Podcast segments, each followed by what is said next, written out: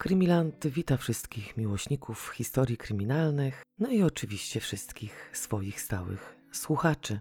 Starym zwyczajem i stałą formułką dziękuję za wszystkie Wasze komentarze, za zaangażowanie w dyskusję i witam serdecznie wszystkich nowych subskrybentów. Na wstępie chciałabym przejść do ogłoszeń organizacyjnych dotyczących książek i kubków, które będą do rozdania. Ci, którzy nie są zainteresowani prezentami, mogą przejść od razu do czołówki, ale zanim to zrobicie, to może obejrzyjcie nagrody, które będą się pojawiały na ekranie i być może któraś z nich Was przekona do wzięcia udziału w tym właśnie rozdaniu. Tym, którzy nie mają Instagrama, Facebooka czy też nie czytają moich postów na YouTube, chcę powiedzieć, że z urlopu przywiozłam dwie książki, które właśnie widzicie na ekranie. Poza tymi dwiema książkami rozdam również dwa kubki, a poza dwiema książkami, dwoma kubkami będą do rozdania następne dwie książki napisane w języku niemieckim. Książka, którą teraz widzicie, Kaum zu glauben 12 prawdziwych historii kryminalnych z Niemiec, napisana jest w języku niemieckim na poziomie B2. W książce, jak widzicie na zdjęciu, na marginesach wyjaśnione jest po polsku znaczenie słów zaznaczonych tłustym drukiem. Taka książka może być super prezentem dla kogoś, kto chce ćwiczyć umiejętność posługiwania się w mowie i piśmie językiem niemieckim. I mam nadzieję, że obdarowane osoby tymi książkami będą zadowolone. Z tego powodu, że są cztery książki i tylko dwa kubki, postanowiłam, że zrobię dwa zestawy. Pierwszym zestawem będzie kubek z książką napisaną w języku polskim, a drugim zestawem będzie to książka napisana w języku niemieckim również oczywiście z kubkiem. Dwie pozostałe książki zostaną rozdane bez kubków. No ale co trzeba zrobić, żeby dostać jeden z tych zestawów albo jedną z tych książek? Sprawa jest prosta i bardzo łatwa. Wystarczy, że wejdziecie w link podany pod filmem. Link przekieruje Was na internetową stronę radia, na którym nie tylko puszczana jest wspaniała muzyka, ale również są ciekawe audycje. Od razu powiem Wam, że za nic nie musicie płacić, jak i nigdzie nie musicie się logować. Wystarczy kliknąć w link i po prostu słuchać. No ale czego macie słuchać? No właśnie, to jest ważne. Za chwilę przedstawię Wam krótką scenkę rodzajową, o ile mogę tak to nazwać, w której zostanie przedstawiony krótki, niedokończony dialog, który przeprowadził Watson z Holmesem. Zaczynam. Watson Otworzył lodówkę i zamarł z przerażenia. Odwraca się do Sherlocka powoli i mówi: Holmes, w lodówce jest głowa. Słyszysz? Cholerna głowa. Na co Sherlock ze stoickim spokojem odpowiada. No i właśnie, co odpowiada Sherlock? Odpowiedź Sherlocka usłyszycie w Radio TPI. Będzie ona puszczana codziennie jako przerywnik co trzy godziny, czyli codziennie, co trzy godziny będziecie mogli usłyszeć, co odpowiedział Sherlock Watsonowi.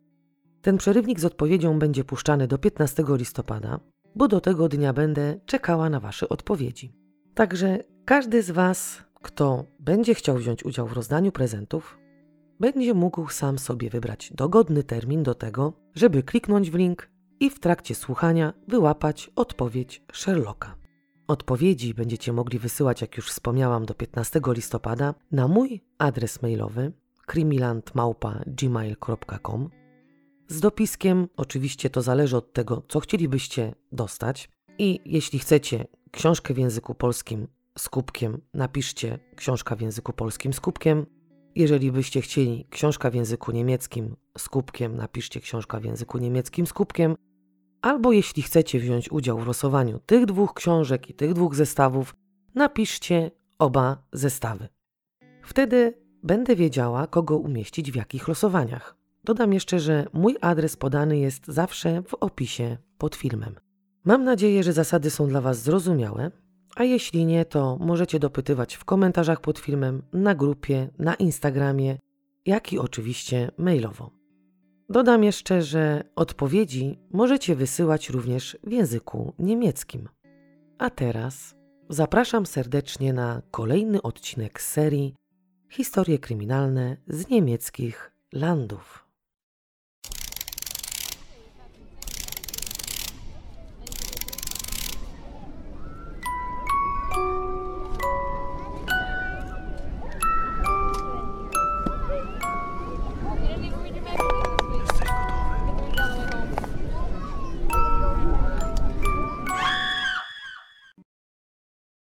Dziś zabieram Was do lasu, który rozciąga się na obszarze mającym około 75 km kwadratowych. No nie jest to może największy las na świecie, ani nie jest to również największy las w Niemczech.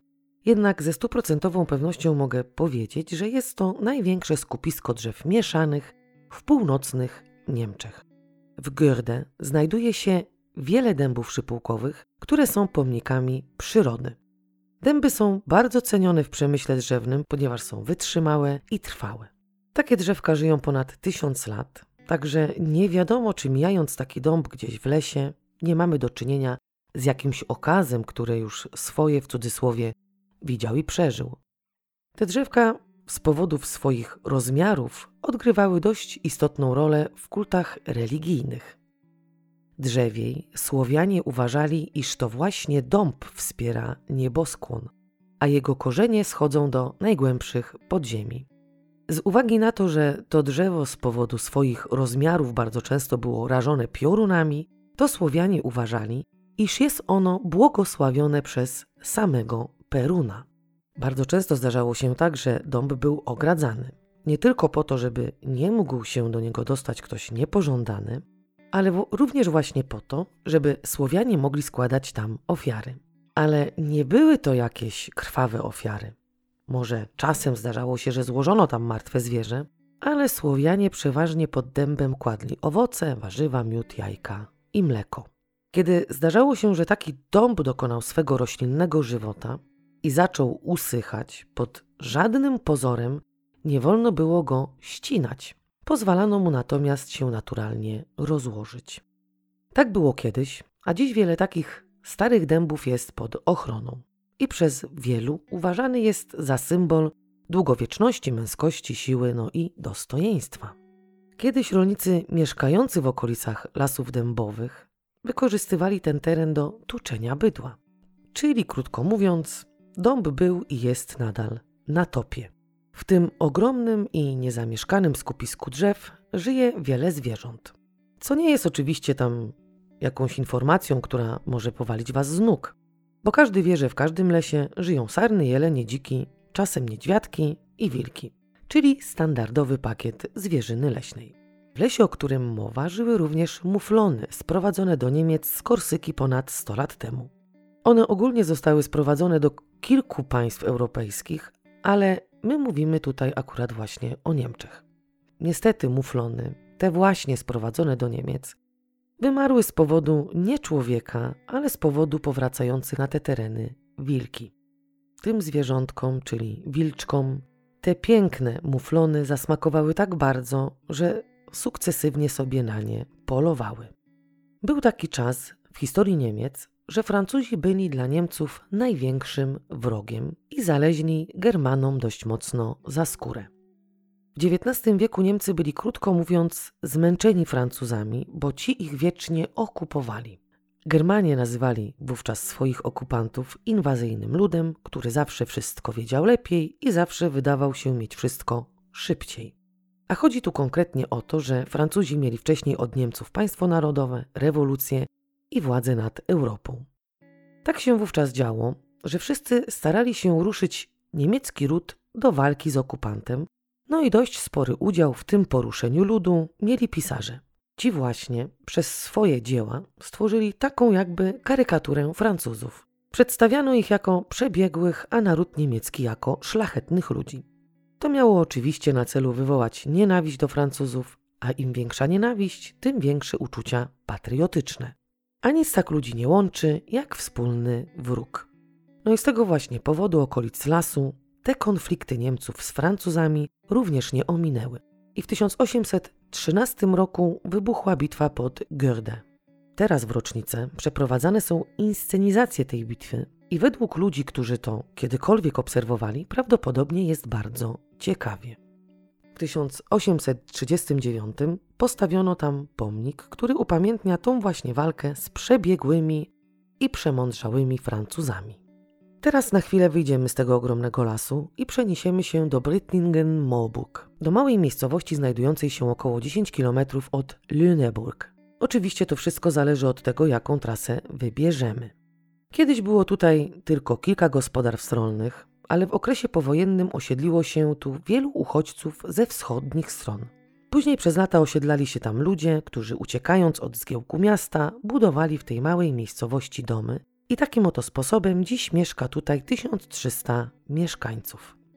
No w porównaniu z tymi kilkoma gospodarstwami, które były dawniej, to trochę się to miejsce zaludniło. Wśród tych 1300 mieszkańców w pięknym i dużym domu mieszkała trzyosobowa rodzina Maja. Głowa rodziny Harald, jego żona Birgit i ich córka Jasmin. Harald był przedsiębiorcą bardzo dobrze prosperującej drukarni. Jego żona była fotografem i nie wiem, bo nie trafiłam na informacje mówiące o tym, czy była gdzieś zatrudniona, ale jednoznacznie jest powiedziane, że była właśnie fotografem. Być może była kimś w stylu wolnego strzelca, albo robiła jakieś od czasu do czasu zdjęcia ślubne, a może było też tak, że była tym fotografem wcześniej, zanim nie zaczęło im się dobrze finansowo powodzić. Birgit była kobietą atrakcyjną, dbała o swój wygląd, jak i o całą oprawę tego swojego wyglądu. Harald był jej jedyną miłością i wychodząc za niego za mąż myślała, że będą szli przez to życie zawsze razem. Dom państwa Maja nie był jakimś tam domkiem jednorodzinnym. Była to piękna willa z pięknym ogrodem, w którym w dość sporym oczku wodnym pływały dość drogie karpie koi. Małżeństwo żyło zgodnie i nigdy nie dochodziło tam do jakichś rodzinnych dramatów. Nigdy nie kłócili się o pieniądze ani o sposób wychowywania ich córki. Jak nam wszystkim wiadomo, życie to nie jest bajka i historia miłości tej dwójki nie zakończyła się słowami i żyli długo i szczęśliwie.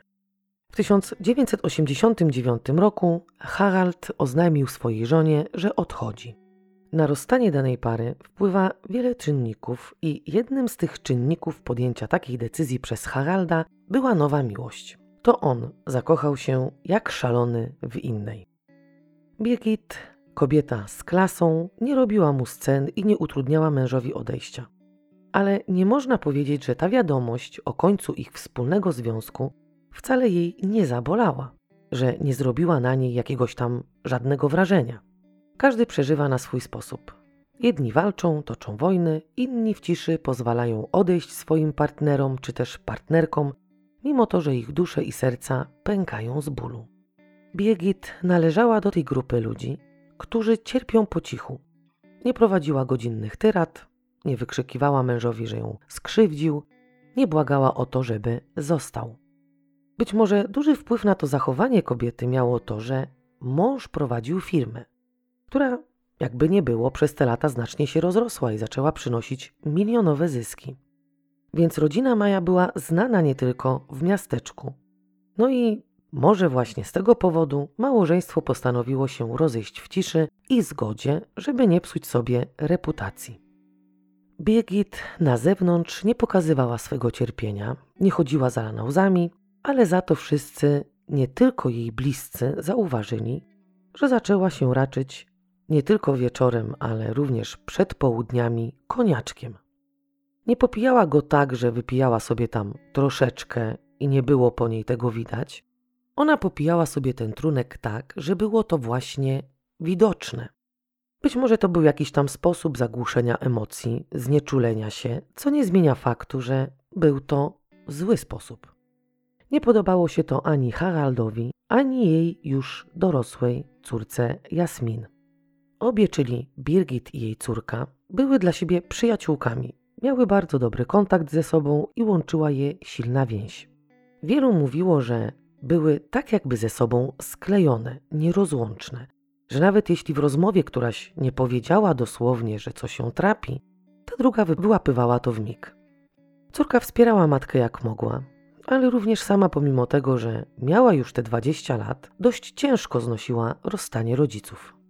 Jak już wspomniałam, Harald i Birgit nie szantażowali się wzajemnie, nie awanturowali i nie robili sobie wzajemnie pod górkę. Wspólnie ustalili, że Birgit wyprowadzi się z, z ich wspólnego domu, a Harald ją tak jakby spłaci. Niestety nie znalazłam informacji na temat tego, czy cały dom miał zostać sprzedany i każdy z małżonków miał otrzymać swoją część. Z tego co znalazłam i z materiałów, jakie otrzymałam, wynikało, że to właśnie Birgit miała się wyprowadzić z domu, a mąż miał ją spłacić.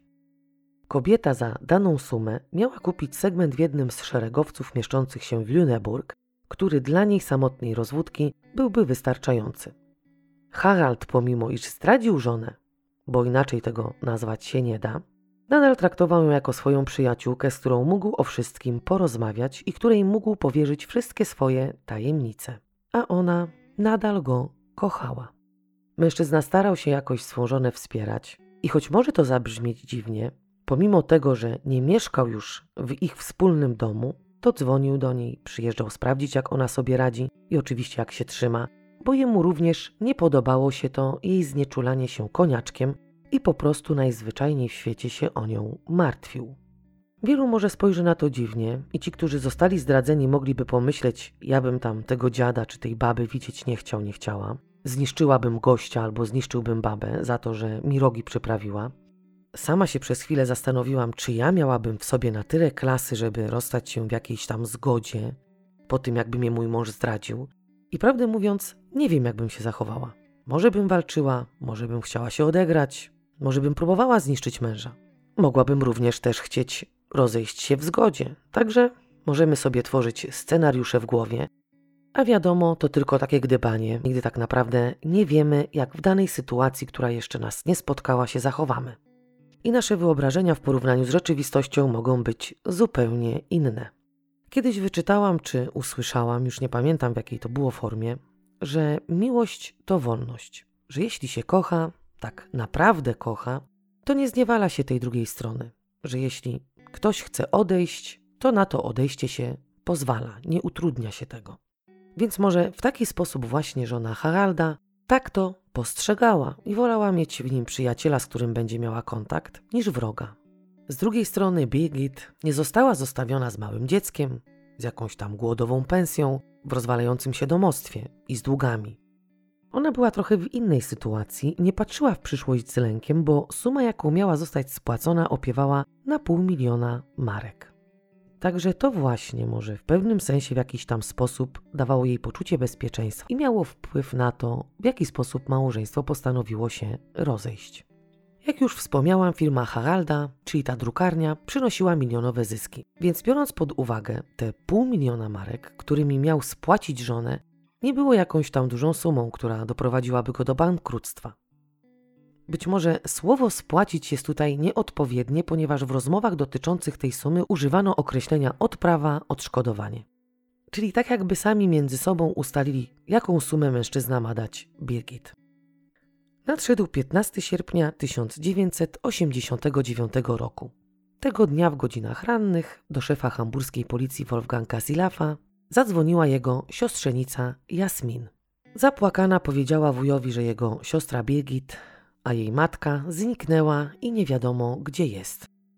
Wolfgang początkowo przyjął wiadomość o zniknięciu siostry z lekkim powątpiewaniem, ponieważ nie tylko on, ale wszyscy zaangażowani w to wiedzieli, że Birgit tego właśnie dnia po godzinie 7 rano miała jechać do miasteczka obok, do sklepu meblowego, gdzie miała tam wybrać sobie segment kuchenny do nowego mieszkania.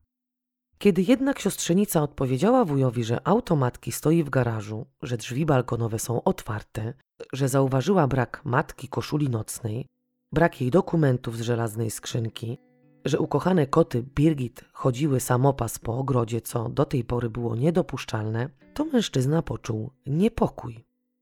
Zawsze tak jest, że nie chcemy dopuszczać do swoich myśli najgorszego. Dlatego Wolfgang zaniepokojony uznał, że siostra nie mogła od tak odejść, ponieważ nigdy nie zostawiłaby córki, mimo to, iż ta miała już 20 lat. Jednak całe te okoliczności, jakie przedstawiła wujowi Jasmin, nie brzmiały dobrze. Wszystko wyglądało na to, jakby kobieta postanowiła w koszuli nocnej opuścić mieszkanie, co również jeśli chodzi o Birgit było nie do pomyślenia. Wolfgang zapytał siostrzenicę, czy jej ojciec o tym wie. Być może mężczyzna pomyślał, że para może spędziła noc wspólnie. Według prawa nadal jeszcze byli przecież małżeństwem i wszystko mogło się zdarzyć. Jednak dwudziestolatka poinformowała wuja, że ojciec wie o zniknięciu matki i że policja została już powiadomiona. Wolfgang Zilaw nie dochrapał się takiego stanowiska za przysłowiowe piękne oczy, czy też za pomocą jakichś tam koneksji. Mężczyzna zapracował na to. Kilkakrotnie trafiał na pierwsze strony gazet w całych Niemczech i określany był przez innych jako najpotężniejszy ze wszystkich policjantów w Hamburgu. Czyli nie był jakimś tam, można powiedzieć, podrzędnym posterunkowym. Od razu wiedział, że jego siostra, mimo tej traumy, mimo tego, że rozchodziła się z mężem, nie mogła od tak zniknąć, bo poza tym, że kochała do utraty tchu Haralda, również ogromną miłością darzyła swoją córkę. I niezależnie od tego, ile jej latorośl miałaby lat, nie zostawiłaby córki, jak i nie zostawiłaby kotów samych. Tym bardziej nie pozwoliłaby im chodzić samopas po ogrodzie. Zaniepokojony zadzwonił na posterunek policji w Lüneburg i w rozmowie z jednym z policjantów powiedział, żeby dom, do którego jadą, potraktowali jako miejsce zbrodni. Nie chodziło oczywiście o to, że był jasnowidzem i wiedział, co się wydarzyło, ale chodziło o to, że jeśli policja potraktowałaby dom państwa Maja jako właśnie miejsce zbrodni, to zebraliby każdy możliwy ślad, jaki udałoby im się tam znaleźć, i dzięki temu być może wiedzieliby o tym, co się stało z kobietą i czy doszło do jakiegoś zdarzenia, uprowadzenia, czy też może wypadku. Podczas gdy policja przeprowadzała przeszukanie w domu państwa Maja, jak i posesji, starszy brat Birgit postanowił pojawić się również na miejscu. Być może nie miał zaufania do kolegów po fachu i ten brak zaufania nie wynikał z tego, że on czuł się od nich lepszy, ale wynikał być może z tego, iż doskonale zdawał sobie sprawę, w jaki sposób policja często podchodziła i podchodzi do zaginięć. W przypadku Birgit jednak zaczęto jakby nie było działać natychmiast. Nie odczekiwano tych magicznych 48 godzin, czyli kilku dni. Kiedy dojechał na miejsce było około 17 po południu. Z tego co zaobserwował według jak to się mówi pierwszego wrażenia, policja robiła zdjęcia domu, szukała śladów, czyli można powiedzieć, że zachowywali się rutynowo, jak na każdym miejscu zbrodni, i że jego prośba została spełniona. Nie chcąc im przeszkadzać, po krótkim czasie odjechał. Policja następnego dnia rozpoczęła poszukiwania. Zaangażowano do tego helikopter, zaangażowano psy tropiące, zaangażowano masę policji, jak i wolontariuszy, jednak nie przyniosło to żadnego rezultatu. Oczywiście w trakcie przeprowadzania przeszukania domu, jak i tych poszukiwań, przesłuchano bliskich Birgit, a przede wszystkim jej córkę i jej męża. Kiedy śledczy dowiedzieli się o stanie psychicznym kobiety, czyli że ciężko znosiła rozstanie z mężem, uznano jej zniknięcie nie jako chęć ucieczki i chęć rozpoczęcia nowego życia, ale uznano, że kobieta po prostu targnęła się na swoje życie. Tym bardziej, że według bliskich i znajomych mówiła i dawała sygnały, że myśli o takim właśnie rozwiązaniu. Po jakimś czasie, po tych przesłuchaniach, przeszukiwaniach domu, poszukiwaniach, uznano, że gdyby rzeczywiście chciała popełnić samobójstwo, to przecież nie uciekałaby na drugi koniec świata, żeby tam dokonać tego, co zamierzała, tym bardziej w koszuli nocnej.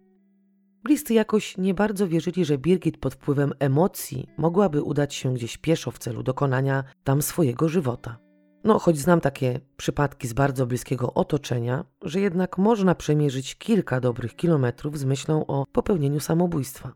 No ale w tym przypadku policja uznała, że kobieta nie odeszła w jakieś ustronne miejsce, tylko doszło do jakiegoś niepożądanego zdarzenia. Odtworzono zatem ostatnie godziny, w których to bliscy mieli z nią kontakt. 14 sierpnia 1989 roku Birgit o godzinie 20 wieczorem zadzwoniła do przyjaciółki. Rozmowa z przyjaciółką trwała około 30 minut i według kobiety żona Haralda nie była w jakimś złym stanie, w złym humorze i nie dawała do zrozumienia, że psychicznie nie czuje się najlepiej. O godzinie 21.15 w ich wspólnym domu pojawił się Harald. Przyszedł tam po to, żeby przypomnieć swej jeszcze żonie, że następnego dnia mają umówiony termin u notariusza w celu podpisania umowy dotyczącej tych pół miliona marek. Przyszedł również po to, żeby dostarczyć żonie papiery dotyczące separacji. Harald, prawdę mówiąc, mógł zadzwonić, ale chciał również zobaczyć żonę i sprawdzić, czy u niej wszystko w porządku. Według niego Birgit była pięknie ubrana, pięknie umalowana, co jakby nie było trochę go zaskoczyło. A to, co mu się od razu rzuciło nie tylko w oczy, to właśnie to, że tym razem jego żona nie była pod wpływem alkoholu i wyglądało na to, że tego dnia nie piła go w ogóle. Mężczyzna zapytał, czy ma jakieś plany na ten wieczór. Z jego strony oczywiście nie była to żadna propozycja. Zapytał jej o to, bo chciał wiedzieć, czy być może jej nie przeszkadza. Birgit odpowiedziała wymijająco z pewną kokieterią, że być może ma jakieś tam plany. Następnie omówił z żoną raz jeszcze umowę, dał jej dokumenty, które miała niby podpisać i przypomniał o spotkaniu z notariuszem, które miało się odbyć następnego dnia. Po jakiejś godzinie wyszedł i pojechał do Lüneburg, do swojego mieszkania. Około godziny 22.30 Birgit dzwoni do swojej matki. Matka była zdziwiona, ponieważ jej córka nigdy nie dzwoniła o takiej porze dnia. Zawsze, jeśli chciała porozmawiać, dzwoniła z samego rana. Birgit powiedziała matce, że Harald dostarczył dokumenty i że tak naprawdę to ona się cieszy, że się z tego domu w końcu wyprowadzi. Krótko po wpół do 23 zadzwoniła do Birgit jej córka Jasmin. Rozmowa z córką również trwała krótko. Jasmin zapytała matki, czy ona i jej ojciec podczas tych jego odwiedzin się kłócili. Birgit odpowiedziała zgodnie z prawdą, że nie i rozmowa przeszła na inne tory. Kobieta poinformowała córkę, że po siódmej rano następnego dnia jedzie do pobliskiego miasteczka, bo ma tam termin na wybór kuchni do nowego mieszkania. Następnego dnia, krótko przed siódmą rano, w domu państwa Maja pojawia się Jasmin, ponieważ przyjechała tam tylko dlatego, że matka nie odbierała od niej telefonu. No oczywiście mogła spać, ale już od dawna według tego, co mówiła poprzedniego dnia, powinna być na nogach. Reakcja córki na brak odzewu ze strony matki obrazuje właśnie to, jak silnie obie były ze sobą związane, jak i pokazuje to, że córka bardzo się o matkę martwiła. Kilka dni po zaginięciu kobiety, podczas opróżniania worków z listami na poczcie w Hamburgu, okazało się, że w jednym z nich znajduje się dowód osobisty Birgit. Dokument tożsamości został wrzucony do skrzynki w okolicach St. Pauli. Odnalezienie dowodu tak jakby upewnia śledczych, że kobieta nie targnęła się na własne życie, tylko ktoś albo ją porwał, albo ją tego życia pozbawił. Postanowiono nagłośnić sprawę zaginięcia i w programie Sygnatura Akt XY Sprawa Nierozwiązana podano do publicznej wiadomości rysopis Birgit i opowiedziano również o dziwnych okolicznościach jej zaginięcia. Programie wystąpił mąż zaginionej wraz z jej matką.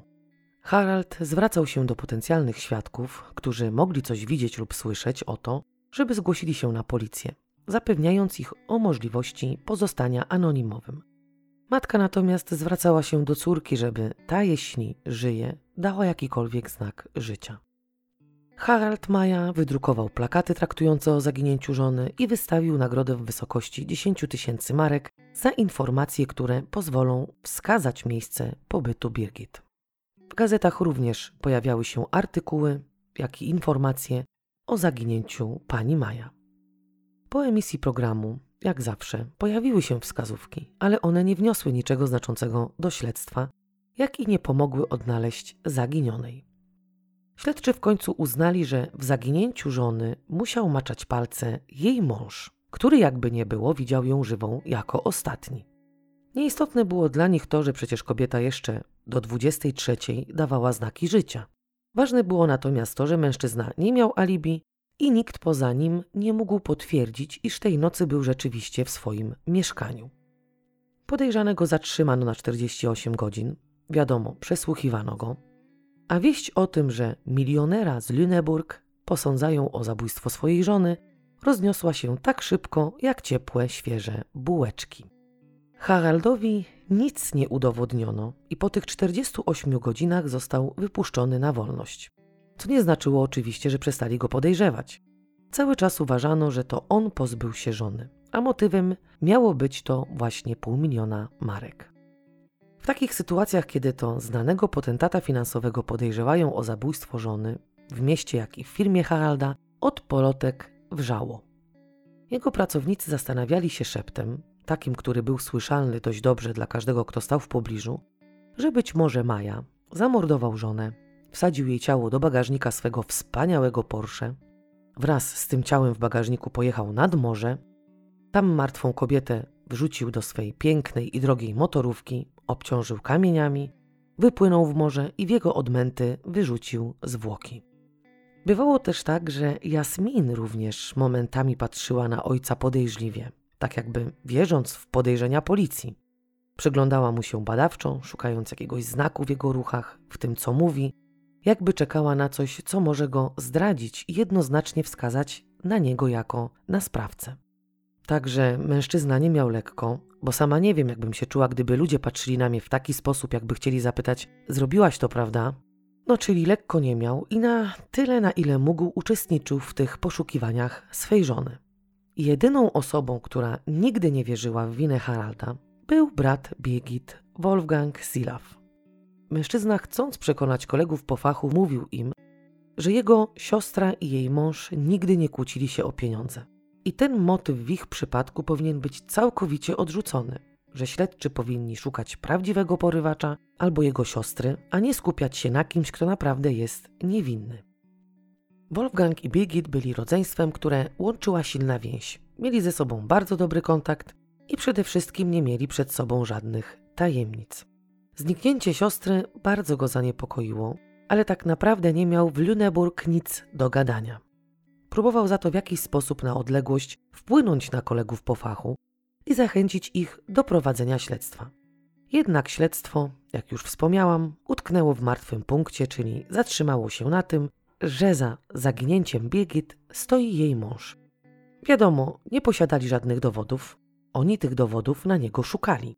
Także był, można powiedzieć, pod obserwacją policji, która w przenośni groziła mu palcem.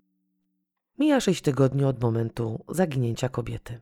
Bliska przyjaciółka zaginionej, ta z którą Birgit dzień przed zaginięciem rozmawiała przez telefon, pewnego dnia mówi Haraldowi, że w trakcie właśnie tej rozmowy zaginiona powiedziała jej śmiejąc się, że tak jakby przejęła ogrodnika sąsiadów. Opowiadała, że ogrodnik zadzwonił do jej drzwi i zapytał, jak może skontaktować się z sąsiadami. Pytający oczywiście dokładnie wiedział, jak może skontaktować się z ludźmi, którzy płacili mu za pielęgnację trawnika, jak i kwiatów, ale to była może jakaś tam forma podrywu z jego strony. W trakcie tej rozmowy Harald przypomniał sobie tego ogrodnika. W jego ocenie był to spokojny facet i dość przystojny. Ale mężczyznę w tym człowieku przerażały jego oczy. Ogrodnik miał lodowato-zimne spojrzenie, które przeszywało człowieka na wskroś. Wzrok miał pozbawiony jakichkolwiek wyższych uczuć, pusty, bez żadnego wyrazu. Im dłużej ta rozmowa trwała, tym więcej rzeczy wychodziło na jaw. Okazało się, że Birgit miała styczność z ogrodnikiem już wcześniej, czyli kilka miesięcy przed zaginięciem. A mianowicie na przyjęciu zorganizowanym przez sąsiadów zaginiona poznała ich tak zwanego przyjaciela domu. Zbyt dużo wówczas wypiła. Był to właśnie ten czas, w którym kobieta starała się skutecznie znieczulić, a ogrodnik chętnie zaniósł ją do domu. Niósł ją oczywiście na rękach, ale Birgit nie słaniała się na nogach i mogła równie dobrze do tego domu dojść sama. Ale książę, ogrodnik, zaniósł swą księżniczkę pod same drzwi. Taki właśnie podryw, na który być może łapały się już nie raz i nie dwa samotne, bogate kobiety. W obliczu tych informacji Harald zgłasza wszystko, czego się dowiedział i co sobie przypomniał, na policję. Śledczy niechętnie i bez przekonania sprawdzają ten trop. Kontaktują się z sąsiadami państwa Maja i wypytują o ogrodnika, a ci podają namiary na mężczyznę. Następnie policja wzywa go na posterunek na małe przesłuchanie. Kurt Werner Wiśman oczywiście pojawia się na posterunku policji. Jednemu z przesłuchujących go policjantów dziwnym wydało się, że mężczyzna cały czas podczas ich rozmowy miał na dłoniach rękawiczki. A kiedy funkcjonariusz zapytał go o te właśnie rękawiczki, ten odpowiedział, że ma uczulenie i z tego właśnie względu nie może ich zdjąć. Na pytanie, co robił późnym wieczorem 14 sierpnia 1989 roku, powiedział stanowczo, że nie opuszczał tego dnia swego domu, jednak dodał, że mógł jedynie około 22 wyjść na 15 minut ze swoim owczarkiem. Żona wezwanego oczywiście potwierdziła alibi mężczyzny. No i na tym można powiedzieć, trop ogrodnika zostaje zamknięty. Mężczyzna ma alibi, a jego żona to potwierdza, więc nie ma o co go podejrzewać. Z punktu widzenia zwykłego obserwatora, można powiedzieć, że policja przecież zajęła się zaginięciem kobiety tak jak należy, że nie można się do nich o nic przyczepić. Przeprowadzono prawie natychmiast poszukiwania, w które zaangażowano psy przeszkolone do poszukiwania zaginionych ludzi. zaangażowano zastępy policji, wolontariuszy, helikopter, ogłoszono jej zaginięcie w telewizji, w prasie, przesłuchiwali świadków. No i przecież, jakby nie było, mają głównego podejrzanego, czyli jej męża. Są tylko po prostu bezsilni, bo nie mają żadnych dowodów na mężczyznę. A to, że kilka tygodni po zaginięciu żony wprowadził się ponownie do ich wspólnego domu, o niczym przecież nie świadczy. Ale jeśli zagłębimy się w to wszystko, co jest napisane na temat tej sprawy, w te materiały, i jeśli przyjrzymy się temu wszystkiemu z bliska, to zauważymy, że tak naprawdę policja nie przyłożyła się do rozwiązania zagadki zaginięcia Birgit. Brat kobiety, kiedy dzwonił dowiedzieć się czegokolwiek na temat tego, jak idzie śledztwo, słyszał od kolegów standardowe teksty, że kobieta jest przecież dorosła, że może robić co chce, iść gdzie chce, żyć gdzie chce i ma nawet prawo nie chcieć informować o tym swojej rodziny. Mówili, że wiele razy słyszeli o tym, że dany zaginiony według przeczuć bliskich nie mógł od tak odejść, a później okazywało się, że żyje gdzieś w świecie i układa sobie to życie na nowo. Wolfgang próbował wielokrotnie nakłonić ówczesnego prokuratora, żeby potraktował zaginięcie jego siostry poważnie, żeby uznał, że padła ofiarą przestępstwa, żeby zwołał komisję specjalną, żeby zaczęli w końcu jej szukać i sprawdzać ślady, które zostały odnalezione. Jednym z nich był właśnie odcisk buta niepasujący do Haralda. Wielokrotnie tłumaczył kolegom i prokuratorowi, że jeśli ktokolwiek odebrał życie jego żonie, nie jest to z pewnością jego szwagier, a pół miliona marek w jego przypadku nie mogłoby być żadnym motywem i nie powinni całej swej energii skupiać tylko na nim. No i mimo to, co im mówił, mimo to, że dzwonił, prosił, to niczego nie wskurał.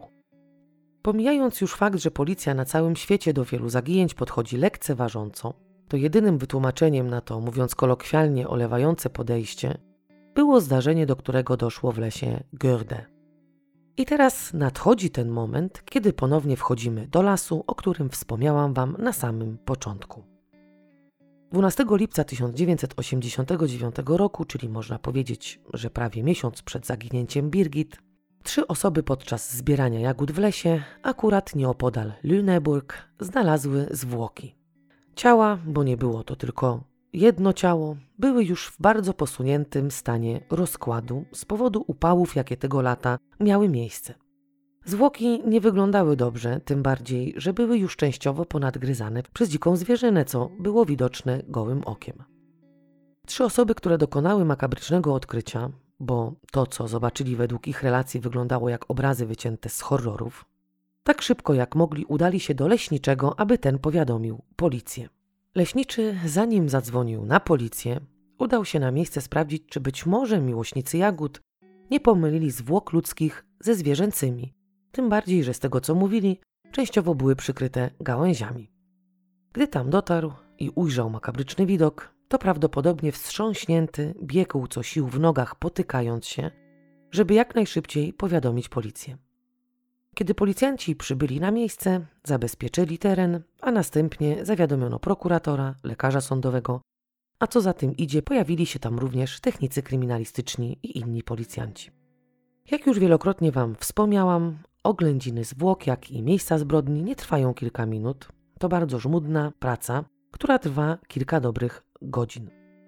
Widok tych ciał był naprawdę makabryczny i przerażający. Twarz jednego z denatów, bo płci nie dało się na pierwszy rzut oka rozpoznać, miała wydłubane oczy i odgryziony nos, co świadczyło o działaniu właśnie dzikiej zwierzyny. Ale żeby jeszcze bardziej uświadomić Wam, że ten makabryczny widok zwłok nie był przerysowany przez zbieraczy jak i leśniczego, to powiem Wam, że po tylu latach, czyli dziś, komisarze nie chcą opisywać tego, jak one wyglądały. Nie chcą po prostu wchodzić w szczegóły, tak jakby sami siebie chronili przed napływem wspomnień, jak i obrazów z tego dnia. Trójka zbieraczy jagód została na miejscu wstępnie przesłuchana. Byli przerażeni widokiem, jaki ujrzeli, i mogę śmiało powiedzieć, że z pewnością do lasu Gyrde przez długi czas się już nie wybrali.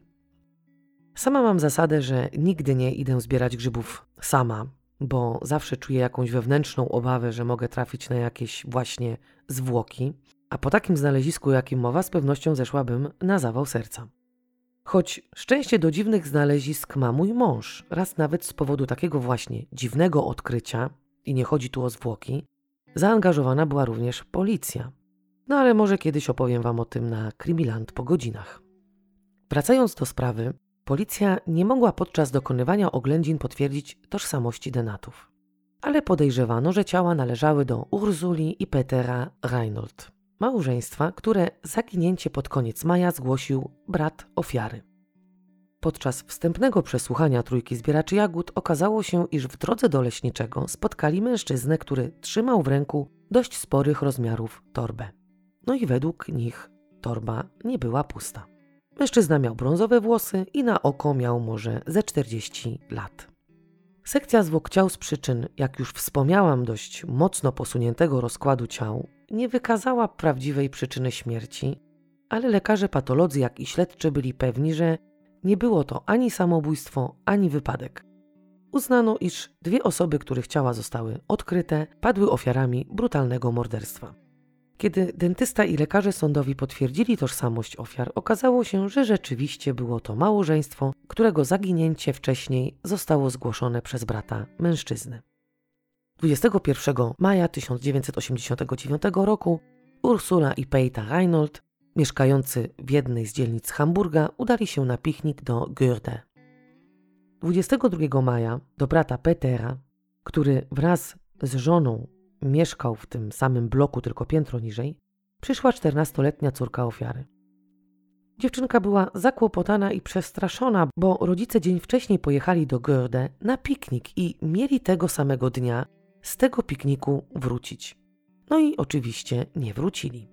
Z tego właśnie powodu 22 maja zostało zgłoszone zaginięcie małżeństwa. No i jak wiadomo, jak już tutaj wiele razy powiedziałam, policja do zaginięć podchodzi tak jak podchodzi, więc tak naprawdę poszukiwania pary rozpoczął brat Reinolda. Przemierzał autem las Gürde wzdłuż i wszerz i jak po latach wspomina, Dźwięk ocierających się gałęzi o karoserię jego auta będzie mu dźwięczał w uszach aż do śmierci. Patolodzy nie mogli jednoznacznie określić przyczyny śmierci. Wiedzieli, że doszło do morderstwa, ponieważ ślady wskazywały na to, iż do mężczyzny strzelano, ale nie można było określić, czy Denat zmarł z powodu uduszenia czy odstrzału. Krtań mężczyzny była zmiażdżona, co mogło być następstwem działania mordercy, ale również mogło być wynikiem czynników dzikiej zwierzyny, która przemierzała las w poszukiwaniu pożywienia i mogła przykładowo tą krtań zdeptać. Córki małżeństwa, jak i brat ofiary przekazali policji, iż Pejta lubił jeździć do Görde i obserwować tam zwierzęta. Z tego właśnie powodu zawsze zabierał ze sobą swoją dość mocno rzucającą się w oczy lornetkę. Nie wiem, czy rzucała się w oczy z powodu koloru, czy też z powodu swoich rozmiarów. No i z uwagi na to, że przy ciałach nie znaleziono lornetki, kosza piknikowego, który został zabrany przez Ursulę, jak i nie znaleziono również ubrań ofiar, bo mężczyzna był nagi, a kobieta była ubrana lekko, być może w tym określeniu chodzi o to, że miała na sobie tylko stanik i majtki. 27 lipca postanowiono ponownie przeszukać miejsce zbrodni, bo być może policja mogła coś przeoczyć. Choć myślę, że taki kosz piknikowy, który nie jest przecież mikroskopijnych rozmiarów, od razu rzuciłby się w oczy pracującym na miejscu 12 lipca specjalistom. Podczas tego ponownego przeszukiwania miejsca zbrodni, jak i pobliskiego terenu, specjaliści rozkopali ziemię na głębokość 30 cm, przesiali przez sito tą ziemię, jak i runo leśne, w celu oczywiście znalezienia jakichkolwiek śladów, ale tu chyba konkretnie chodziło bardziej o łuski, jak i być może pociski. Niczego, jak i, jak i również tej lornetki, kosza piknikowego, jak i ubrań nie znaleźli. Wówczas doszli do wniosku, że para musiała zostać zamordowana w innym miejscu w lesie, a ich ciała po prostu zostały przeniesione. Mimo to, że nie znaleziono dodatkowych śladów, jak i tych rzeczy, o których wspomniałam, to dokonano następnego makabrycznego odkrycia. 800 metrów od miejsca znalezienia ciał ofiar Znaleziono następne zwłoki, które nie były w stanie rozkładu i na pierwszy rzut oka widoczne były ślady morderstwa. Ta nowa znaleziona para otrzymała z broni małego kalibru strzały w głowę. Ciała leżały na brzuchu i częściowo były związane taśmą leukoplast. Tak naprawdę to nie taśma, a najzwyklejszy w świecie plaster bez opatrunku w taśmie. Czyli w Polsce nazywałoby się to wiskoplast. Z uwagi na to, że te cztery ciała zostały znalezione w odcinku leśnym w Goethe, który jest jednym z odcinków tak jakby przeznaczonym do polowań, uznano od razu, że morderca urządził sobie po prostu polowania na ludzi. Oczywiście przeprowadzono oględziny miejsca zbrodni, jak i zwłok, a następnie ciała oddano w ręce patologów. W raporcie specjalistów można przeczytać, że mężczyzna został brutalnie uduszony, a następnie sprawca oddał w kierunku jego głowy strzał. Nad kobietą morderca znęcał się dłużej. Zmasakrował jej czaszkę, zadał poważne obrażenia klatki piersiowej, bluzka kobiety została podciągnięta, a jej stanik przecięty. Kobieta jednak zmarła od strzału w głowę. Patolodzy nie tylko podali przyczynę śmierci, ale również podali dokładny czas zgonu, a czas zgonu podany przez specjalistów wskazywał na to, iż ta druga para była mordowana w tym samym czasie, kiedy przeprowadzano oględziny miejsca, w którym znaleziono dwa pierwsze ciała. 800 metrów w linii prostej od tłumu policjantów ktoś mordował następne dwie ofiary, a zanim oddał strzały w ich głowy, to się fizycznie nad nimi po prostu znęcał, więc z pewnością ofiary krzyczały, wzywały pomocy, a policjanci przeczesujący teren, być może nawet znajdujący się od mordercy i jego ofiar z jakichś 400-500 metrów albo może jeszcze bliżej, nie słyszeli ani wrzasków, ani również odgłosów oddanych strzałów. I tu powinna nastąpić pauza, żebyśmy wszyscy mogli te informacje jakoś przetworzyć w głowach, no bo jak mogli nie słyszeć? No okej, okay, może i tych krzyków wśród tego rozgardiaszu nie słyszeli. Mogli je również pomylić z jakimiś odgłosami wydawanymi przez dziką zwierzynę. Ale nie wiem, naprawdę, ale odgłos strzałów to chyba nie jest jakiś cichutki huk przypominający odgłos otwieranego szampana, który przez takich specjalistów mających styczność z bronią nie mógłby być przecież z niczym innym pomylony. I nie muszę wam mówić, że wówczas zagotowało się w świadku policyjnym, bo zewsząd chciano usłyszeć wyjaśnienia tego, dlaczego nikt niczego nie słyszał. Policja w Lüneburg znalazła się pod tak zwanym ostrzałem żądnych sensacji dziennikarzy. No ale również nie tylko dziennikarze, mieszkańcy też chcieli wiedzieć dlaczego. No bo tak naprawdę każdemu z nas wydaje się to mało prawdopodobne, żeby żaden z policjantów niczego nie słyszał. A ci, którzy wówczas pracowali przy pierwszych zwłokach, nie potrafili na stawiane im pytania odpowiedzieć. No ale żeby nie było, że nie mówię tutaj wszystkiego, co znalazłam, wyczytałam i otrzymałam, to powiem Wam, a mogłabym dla podniesienia adrenaliny i utrzymania napięcia tego nie mówić. No ale powiem Wam, że żeby wyjaśnić tą, mówiąc brzydko, głuchotę policjantów, to przeprowadzono tak jakby wizje lokalne i testy, które miały na celu wyjaśnienie tego wielkiego nieporozumienia.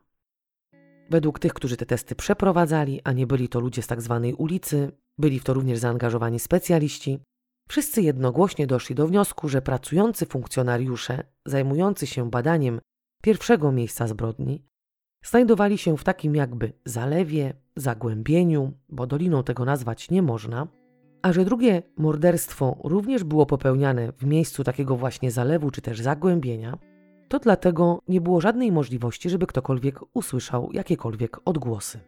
Choć wydaje się to nieprawdopodobne, to pozostaje nam w to wierzyć albo nie wierzyć. Druga para, znaleziona 800 metrów od pierwszej, nie była parą małżeńską. Byli to kochankowie. 46-letnia Ingrid Wermbia i 43-letni kierownik okręgu towarzystwa Totto Lotto Bernd Köping z Hanoweru byli kochankami. Żyli w związkach małżeńskich, ale poza swoimi stałymi partnerami mieli również siebie. O czym oczywiście ci partnerzy nie wiedzieli. Dowiedzieli się w momencie, kiedy odnaleziono ciała ich bliskich i ich zidentyfikowano. W zależności od źródeł będziecie mogli przeczytać, że zaginięcie tej dwójki nie zostało nigdzie zgłoszone, albo że zaginięcie mężczyzny, czyli Berna, było zgłoszone.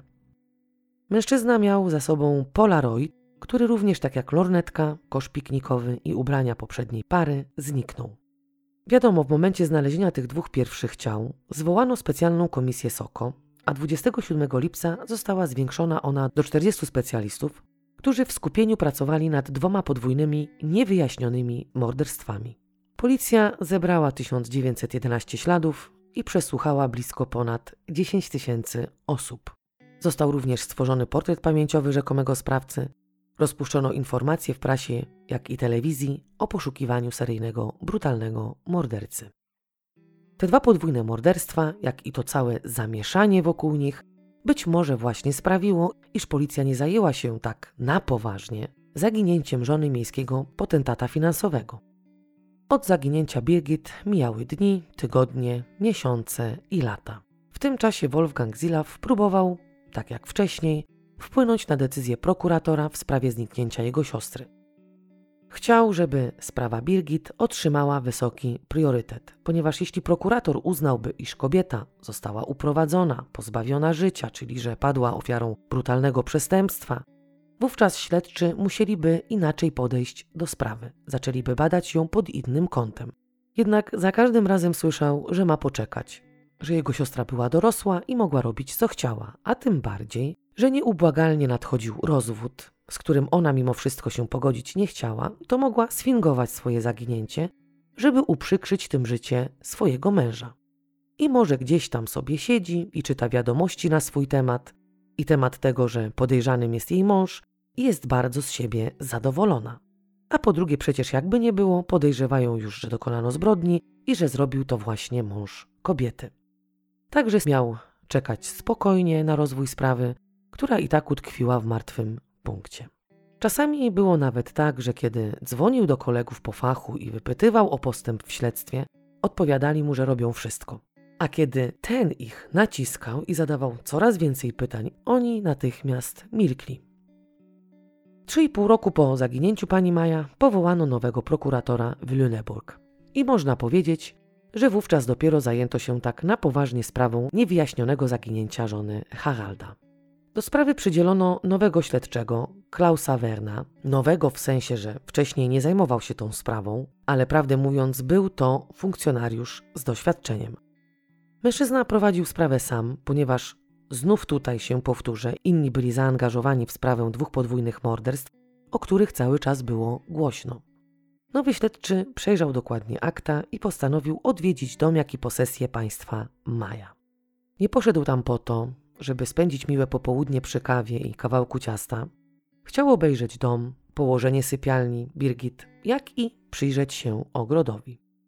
Prawdę mówiąc, po przeczytaniu akt był przekonany, że Birgit padła ofiarą przestępstwa, jednak nie wykluczał całkowicie jej dobrowolnego odejścia, a żeby to całkowicie odrzucić, musiał sam to sprawdzić.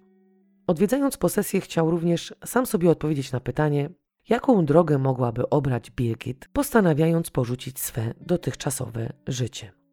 Mężczyzna w ciszy obszedł najpierw dom, a później posesję. Jego uwagę przykuł płot znajdujący się na tyłach ogrodu. Sam płot może nie był interesujący, ale furtka, która się w nim znajdowała, owszem. Dom został wybudowany na skraju lasu i wychodząc przez furtkę wchodziło się centralnie na leśną ścieżkę. Klaus poszedł ścieżką przed siebie, i próbował dowiedzieć się, dokąd może go ta ścieżka zaprowadzić. No wiadomo, nie przebył całej drogi, ale kiedy się dopytał, wypytał, okazało się, że idąc od domu państwa Maja, oczywiście idąc lasem, bo ścieżka nie prowadziła prosto, ale idąc właśnie tym lasem, można było dojść do wsi, w której jeden z domów był tak jakby postawiony właśnie również w zalesionej części. I jeśli szłoby się po linii prostej i ścieżka prowadziłaby również po linii prostej, można by śmiało powiedzieć, że droga prowadzi do tego właśnie domu. Wiadomo, w lesie nie było tylko jednej ścieżki, która nie prowadziła tylko i wyłącznie do wymienionej przeze mnie posesji, jak i wsi. Wszyscy wiemy, że z lasu można wyjść w różnych miejscach, ale jeśli chodzi o tą właśnie wieś i ten właśnie dom, o którym mowa, było to znaczące. Klaus pociągnął za sznurki i okazało się, że w tej wsi i w tym domu usytuowanym na skraju tego właśnie lasu, który był jakby połączony między innymi z domem państwa Maja, mieszka Kurt Werner Wiśman. Czyli mężczyzna, który był już przez męża Birgit wskazany policji i którego policja oczywiście już przesłuchiwała. Ale no właśnie, ale z powodu tego podejścia policji, jak i tego, że mężczyzna miał alibi, nie przyjrzeli mu się tak jak powinni. Sam Klaus Werna również nie wykluczał, iż mąż Birgit pozbył się żony. Był nawet przekonany o tym, że zrobił to Harald, bo akurat jakoś tak krótko po jej zaginięciu stawiał nowy budynek. Nie mogę powiedzieć wam, jaki to był budynek, czy to były nowe hale do jego drukarni, czy gdzieś budował nowy dom, ale śledczy Klaus uważał, iż Maja z pewnością zabetonował tam swoją żonę. Także nie było to tak, że ten śledczy był całkowicie przekonany do tego, że jeśli ktoś zamordował zaginioną, to była to zupełnie inna osoba niż jej mąż. Czyli po prawie czterech latach, podczas poszukiwania nowych śladów, nadal policja była przekonana, że sprawcą jest Harald. No ale Klaus wypytał pracowników, którzy wówczas pracowali na budowie, dowiedział się, kto tam był, jak przebiegały prace i doszedł do wniosku, że, że to chyba nie Harald. Bo jakby nie było, jedyne podejrzenie, jakie mieli, to motyw, czyli te pół miliona marek i nic poza tym na tego mężczyznę, żadnych dowodów, żadnych jakichkolwiek nowych tropów nie było.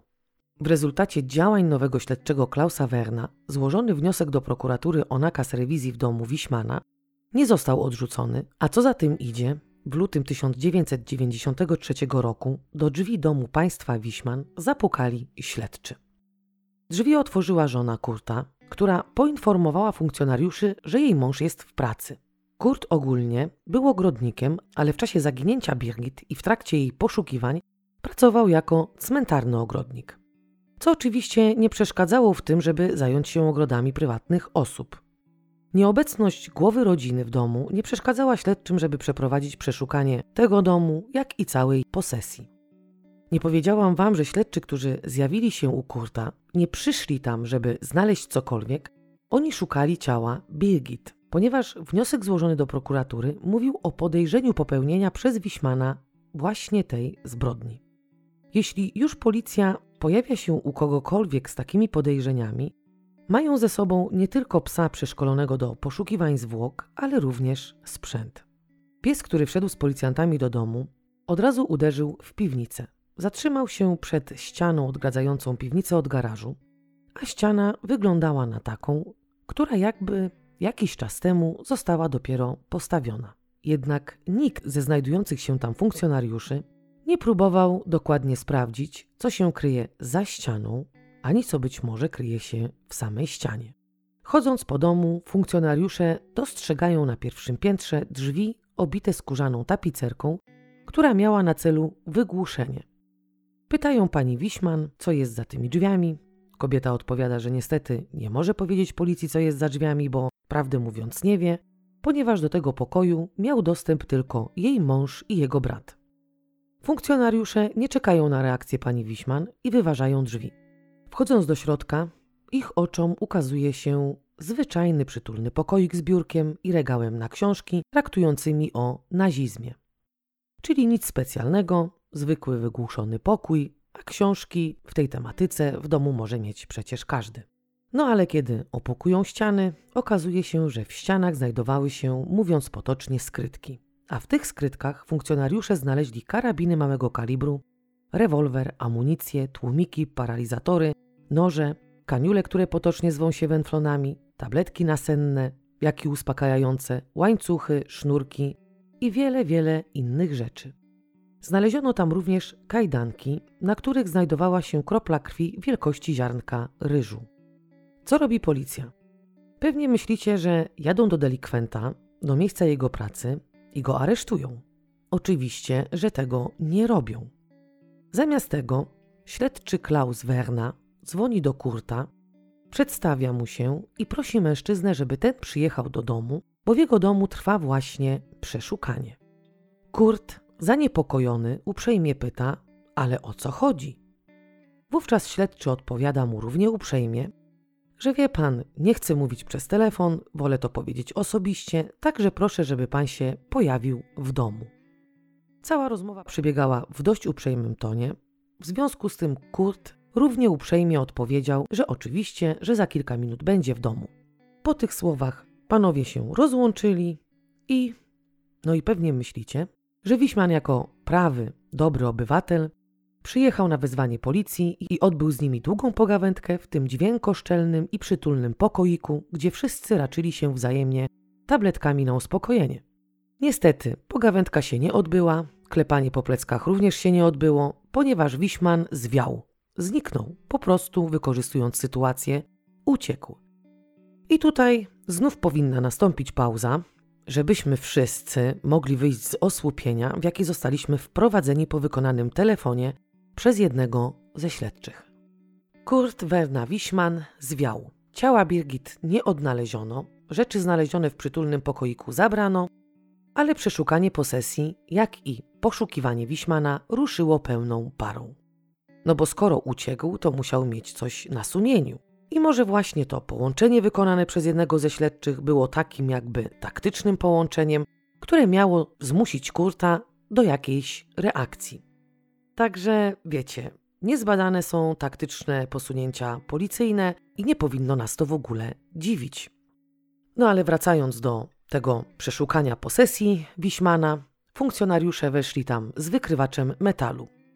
Nie wiem, nie znam się i nie mogę Wam powiedzieć, czy zwłok szuka się za pomocą wykrywacza metalu, ale podejrzewam, że funkcjonariusze byli chyba bardziej nastawieni na znalezienie większej ilości broni. No i kiedy tak chodzili z tym wykrywaczem metalu i chodzili po ogródku, urządzenie w pewnym momencie zadźwięczało. Zaczęli trochę kopać i po jakimś czasie ich oczom ukazała się blacha. Próbowali ją wykopać, ale nie mogli i nie znali też pochodzenia tej blachy, więc ściągnęli na posesję koparkę. A koparka wykopała samochód. Dobrze słyszycie. Wiśman zakopał w ogródku auto. Nie takie zabawkowe, ale prawdziwy samochód.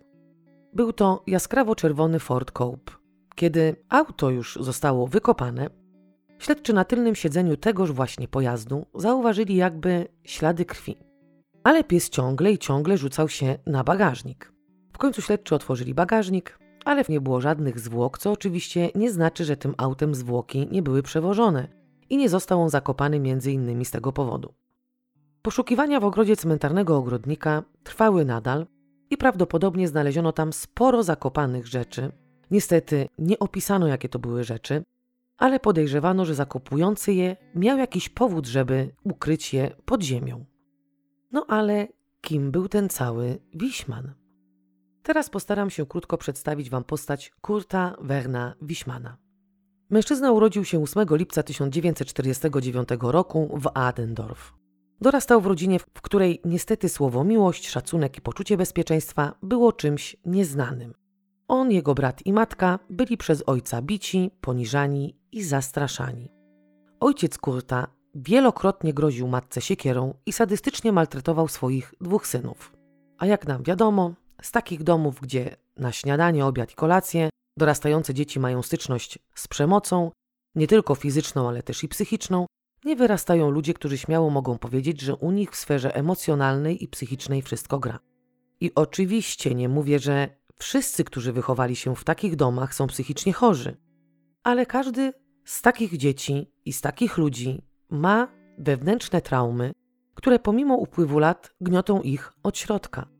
Z powodu tych problemów i aktów przemocy, jakie Kurt doświadczał w rodzinnym domu, tułał się a to po domach dziecka, czy też domach rodzin zastępczych, jak i bywał w młodzieżowych zakładach psychiatrycznych.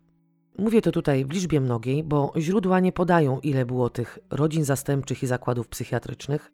Mogło być tak, że Bywał tam, ale na chwilę i znów zaczynał swoją tułaczkę po różnych ośrodkach. Koledzy ze szkoły, którzy znali Kurta, opowiadali, że ten w młodości torturował i zabijał zwierzęta, które następnie grzebał w lesie usytuowanym niedaleko właśnie jego rodzinnego domu. Jego problemy psychiczne dawały o sobie znać również w jego późniejszym życiu i prawdopodobnie odbył miesięczny pobyt w klinice psychiatrycznej, w której zdiagnozowano u niego przewlekłą depresję nerwicową. Ludzie, którzy znali Wiśmana, opisywali go jako przystojnego blondyna i aroganckiego samotnika.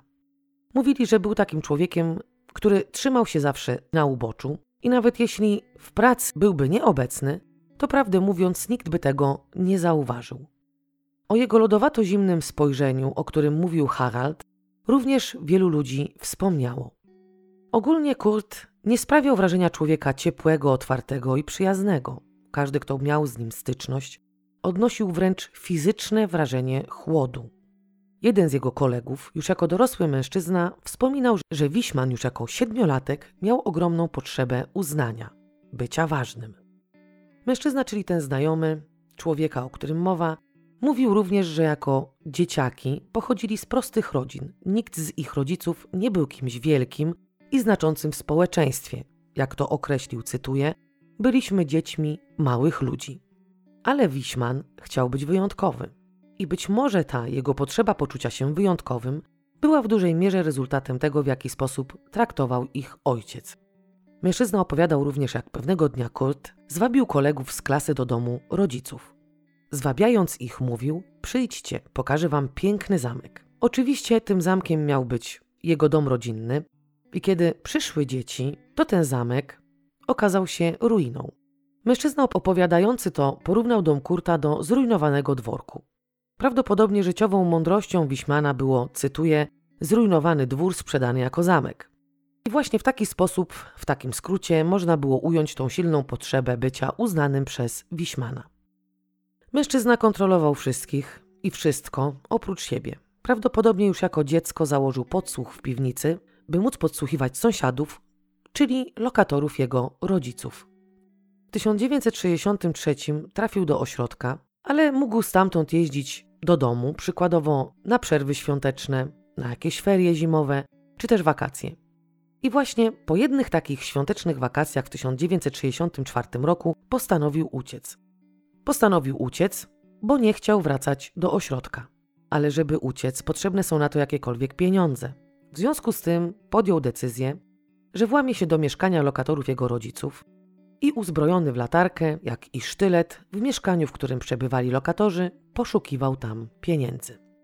Tak się akurat złożyło, że była tam tylko kobieta z malutkim ośmiomiesięcznym dzieckiem, ponieważ jej mąż miał nocną zmianę. Kiedy tak penetrował to mieszkanie, kobieta się obudziła i zaczęła krzyczeć. Wówczas Wiśman podbiegł do niej i zaczął ją dusić. Próby duszenia kobiety, w liczbie mnogiej, ponieważ były to dwie próby, niestety młodocianemu przestępcy się nie udały. Kiedy nie udało mu się uciszyć przerażonej młodej matki, stanął przed łóżeczkiem dziecka. Ta zapytała wówczas Wiśmana, czego on od niej chce. Ten odpowiedział, że kobieta ma być cicho, bo jak nie, i wskazał w tym momencie na dziecko. Sądząc po tym, iż ich ojciec również używał szantażu w stosunku do swojej rodziny, to chłopak miał się od kogo po prostu tego uczyć. Kobieta zamilkła, a Wiśman uciekł. Nie pozostało to jednak bez echa, ponieważ napaść została zgłoszona na policję, a młodocianego przestępcę oskarżono o usiłowanie dokonania kradzieży, próbę zastraszenia, jak i próbę poważnego uszkodzenia ciała. Był nieletni i zamiast do więzienia odesłano go do szpitala psychiatrycznego. Rok później Wiśman zaatakował rowerzystkę. Za atak z nożem w ręku i molestowanie seksualne skazano go na 6 miesięcy pozbawienia wolności. Wyszedł oczywiście wcześniej, ponieważ bardzo dobrze się w więzieniu sprawował. Dlaczego taki krótki wyrok? Powtórzę to raz jeszcze, ponieważ nowi słuchacze mogą tego nie wiedzieć. W Niemczech przestępców do 20 roku życia, niezależnie od tego, jakiego czynu dokonają, stawia się przed sądem dla nieletnich. A w sądzie dla nieletnich najwyższy wyrok, na jaki można takiego młodocianego delikwenta skazać, to 10 lat pozbawienia wolności. Często jest tak, że za morderstwa dostają właśnie 10 lat, a wychodzą na przykład po 7. Czasem nawet przed sądem dla nieletnich mogą postawić takiego 22 czy też 21-latka, ponieważ wszystko zależy od specjalistów, którzy badają takiego gagatka i co orzekną. Jeśli orzekną, iż dany przestępca był częściowo zachwiany emocjonalnie, stawiają go właśnie przed sądem dla nieletnich. W 1967 roku Kurt ponownie trafia do więzienia. Tym razem skazano go na rok pozbawienia wolności za groźby bronią palną, akurat próbował zastraszyć policjantów. W 1970 roku 22-letni już Wiśman zabiera do swego auta autostopowiczkę. W drodze mężczyzna jest błyskotliwy, czarujący i rzuca żartami jak z rękawa. Kiedy myśli, że atmosfera została rozładowana, że oczarował swoją towarzyszkę, w pewnym momencie kładzie dziewczynie dłoń na kolanie. Ta w popłochu odrzuciła jego dłoń co wprowadziło Kurta we wściekłość. Skręcił ze ścieżki i pojechał w las. Tam wyciągnął z auta siłą przerażoną dziewczynę i kazał się jej rozebrać. Kiedy ta już była rozebrana, zgwałcił ją kilkukrotnie, za każdym razem krzycząc, że jeszcze do domu nie wracają. Na koniec zaczął ją dusić i przekonany, że pozbawił ją życia, wrzucił jej bezwładne ciało do bagażnika. Kiedy dziewczyna ocknęła się w bagażniku, poczuła, że leży na łopacie. Złapała za łopatę i przygotowała się na to, że być może uda się jej zaatakować napastnika i uciec, ale niestety ten atak się jej nie udał. Mężczyzna ponownie dusi dziewczynę, zamyka bagażnik i rusza. Pojeździł z nią w tym bagażniku jakiś czas i kiedy znów go otworzył, stanął przed nią z bronią w ręku. Dziwnym trafem dziewczynie udaje się przekonać Wiśmana, że może ją spokojnie puścić, że nic złego z jej strony go nie spotka i nie będzie miał z tego powodu, co się wydarzyło, żadnych nieprzyjemności z policją. Mówiła, że ona nikomu nic nie powie. Nie wiadomo, co mu jeszcze tam powiedziała, ale to, co mówiła, było skuteczne, ponieważ Kurt ją puścił. Jakiś czas później gwałciciel czyta w gazecie codziennej artykuł traktujący o tym i o gwałcie, którego się dopuścił. Wkurza się na dziennikarzy, ponieważ ci piszą o nim bardzo nieprzychylnie i stawiają go w złym świetle. W związku właśnie z tym postanowił iść na policję. Będąc już na posterunku, mówi funkcjonariuszowi, który przyjmuje jego zgłoszenie, że policja ma wpłynąć na dziennikarzy, którzy mają w artykule poprawić brednie, jakie napisali na jego temat. Posterunkowy zszokowany, nie bardzo rozumie o co chodzi, o jaki artykuł i dlaczego mężczyzna przyszedł z tym na policję, a nie udał się do adwokata, który wystosowałby odpowiednie pismo w sprawie zniesławienia. Widząc zdziwienie posterunkowego, uprzejmie mu wyjaśnił, iż to właśnie on jest gwałcicielem i poszukuje go policja, ale nie jest takim złym typem, o jakim napisali dziennikarze. W związku z tym przyszedł udowodnić policjantom i innym, że on jest tak naprawdę dobrym człowiekiem. I w taki oto sposób schwytano groźnego, bezdusznego gwałciciela. Według psychologów Wiśman był po prostu narcyzem, dla którego liczył się tylko i wyłącznie jego wizerunek i opinia, jaką o nim mają inni. Dlatego pojawił się na policji, żeby to po prostu sprostować. Za ten czyn Kurt trafił do więzienia na 5,5 roku, z czego odsiedział tylko 3 lata i za dobre sprawowanie został wypuszczony. Nie pojechał do swej rodzinnej miejscowości, tylko pojechał do Helgi H., zamożnej kobiety, byłej żony dentysty. Wiśman, odsiadując kary 5,5 roku pozbawienia wolności, odpowiedział na ogłoszenie matrymonialne Helgi. Kobieta była prawie 18 lat starsza od Kurta, ale mimo wszystko, jak sama wspomniała, poczuła pociąg do młodego, przystojnego mężczyzny. Odwiedzała go w więzieniu, wysyłała mu taśmy z muzyką, jak i listy z wyznaniami miłości. Kobieta po latach wspomina, że wiedziała tylko, iż Kurt coś zrobił i za to poszedł siedzieć, ale nie miała pojęcia, że skazano go za gwałt. Być może tak było, że rzeczywiście nie miała pojęcia, za co dostał się do więzienia, albo nie chciała po prostu przyznać, że doskonale wiedziała, co zrobił. Uważała go za dobrego człowieka i mówiła, że bardzo dobrze ją traktował. Wówczas podczas tej wymiany listów, jak i odwiedzin, powiedział Heldze, że już nigdy więcej nie pozwoli na to, żeby go zamknęli w więzieniu. Kiedy został zwolniony z więzienia w 1975 roku, od razu pojechał właśnie do niej i zamieszkał z nią w jej dużym mieszkaniu niedaleko Karlsruhe. Ich związek, jeśli mogę to tak nazwać, trwał trzy lata. Po tych trzech latach wspólnej sielanki postanowił wrócić do domu. Jak tłumaczył kobiecie, którą kochał, bardzo tęsknił za domem i dlatego chce wracać. Ale dlaczego jej nie zabrał ze sobą? Na to pytanie nie odpowiedziała. Policja przeszukując dom Wiśmana znalazła również dwie małe strzelby i teczki z wycinkami z gazet, które mówiły m.in. o zaginięciu Birgit Maja, jak i znaleźli również wycinki z artykułami, które dotyczyły morderstwa, które miało miejsce w 1968 roku. Zamordowano wówczas 38-letnią rowerzystkę, która akurat przejeżdżając drogą przez las została postrzelona z małokalibrowego karabinu. Świadkowie wówczas widzieli mężczyznę w płaszczu do kolan. W teczkach tych artykułów oczywiście było dużo i dotyczyły niewyjaśnionych morderstw. Po jakimś czasie od ucieczki Wiśmana znaleziono Volkswagena Golfa zaparkowanego pod Lüneburg. Auto było zarejestrowane na Kurta. W aucie znaleziono mapy drogowe, śpiwór Bundeswehry, termos i lornetkę, czyli rzeczy, które zawsze ma przy sobą ktoś, kto chodzi na polowania. Przez kilka tygodni udało się Kurtowi pozostawać w ukryciu, ale 15 kwietnia 1993 roku w Heilborn doszło do wypadku, którego sprawcą był nikt inny jak Wiśman. podczas kontroli pojazdu znaleziono u mężczyzny części broni i dość sporo amunicji. Z powodu tego znaleziska, a nie z powodu tego, że znaleźli kogoś, kto się ukrywa, zabrano mężczyznę na posterunek i aresztowano go za nielegalne posiadanie broni.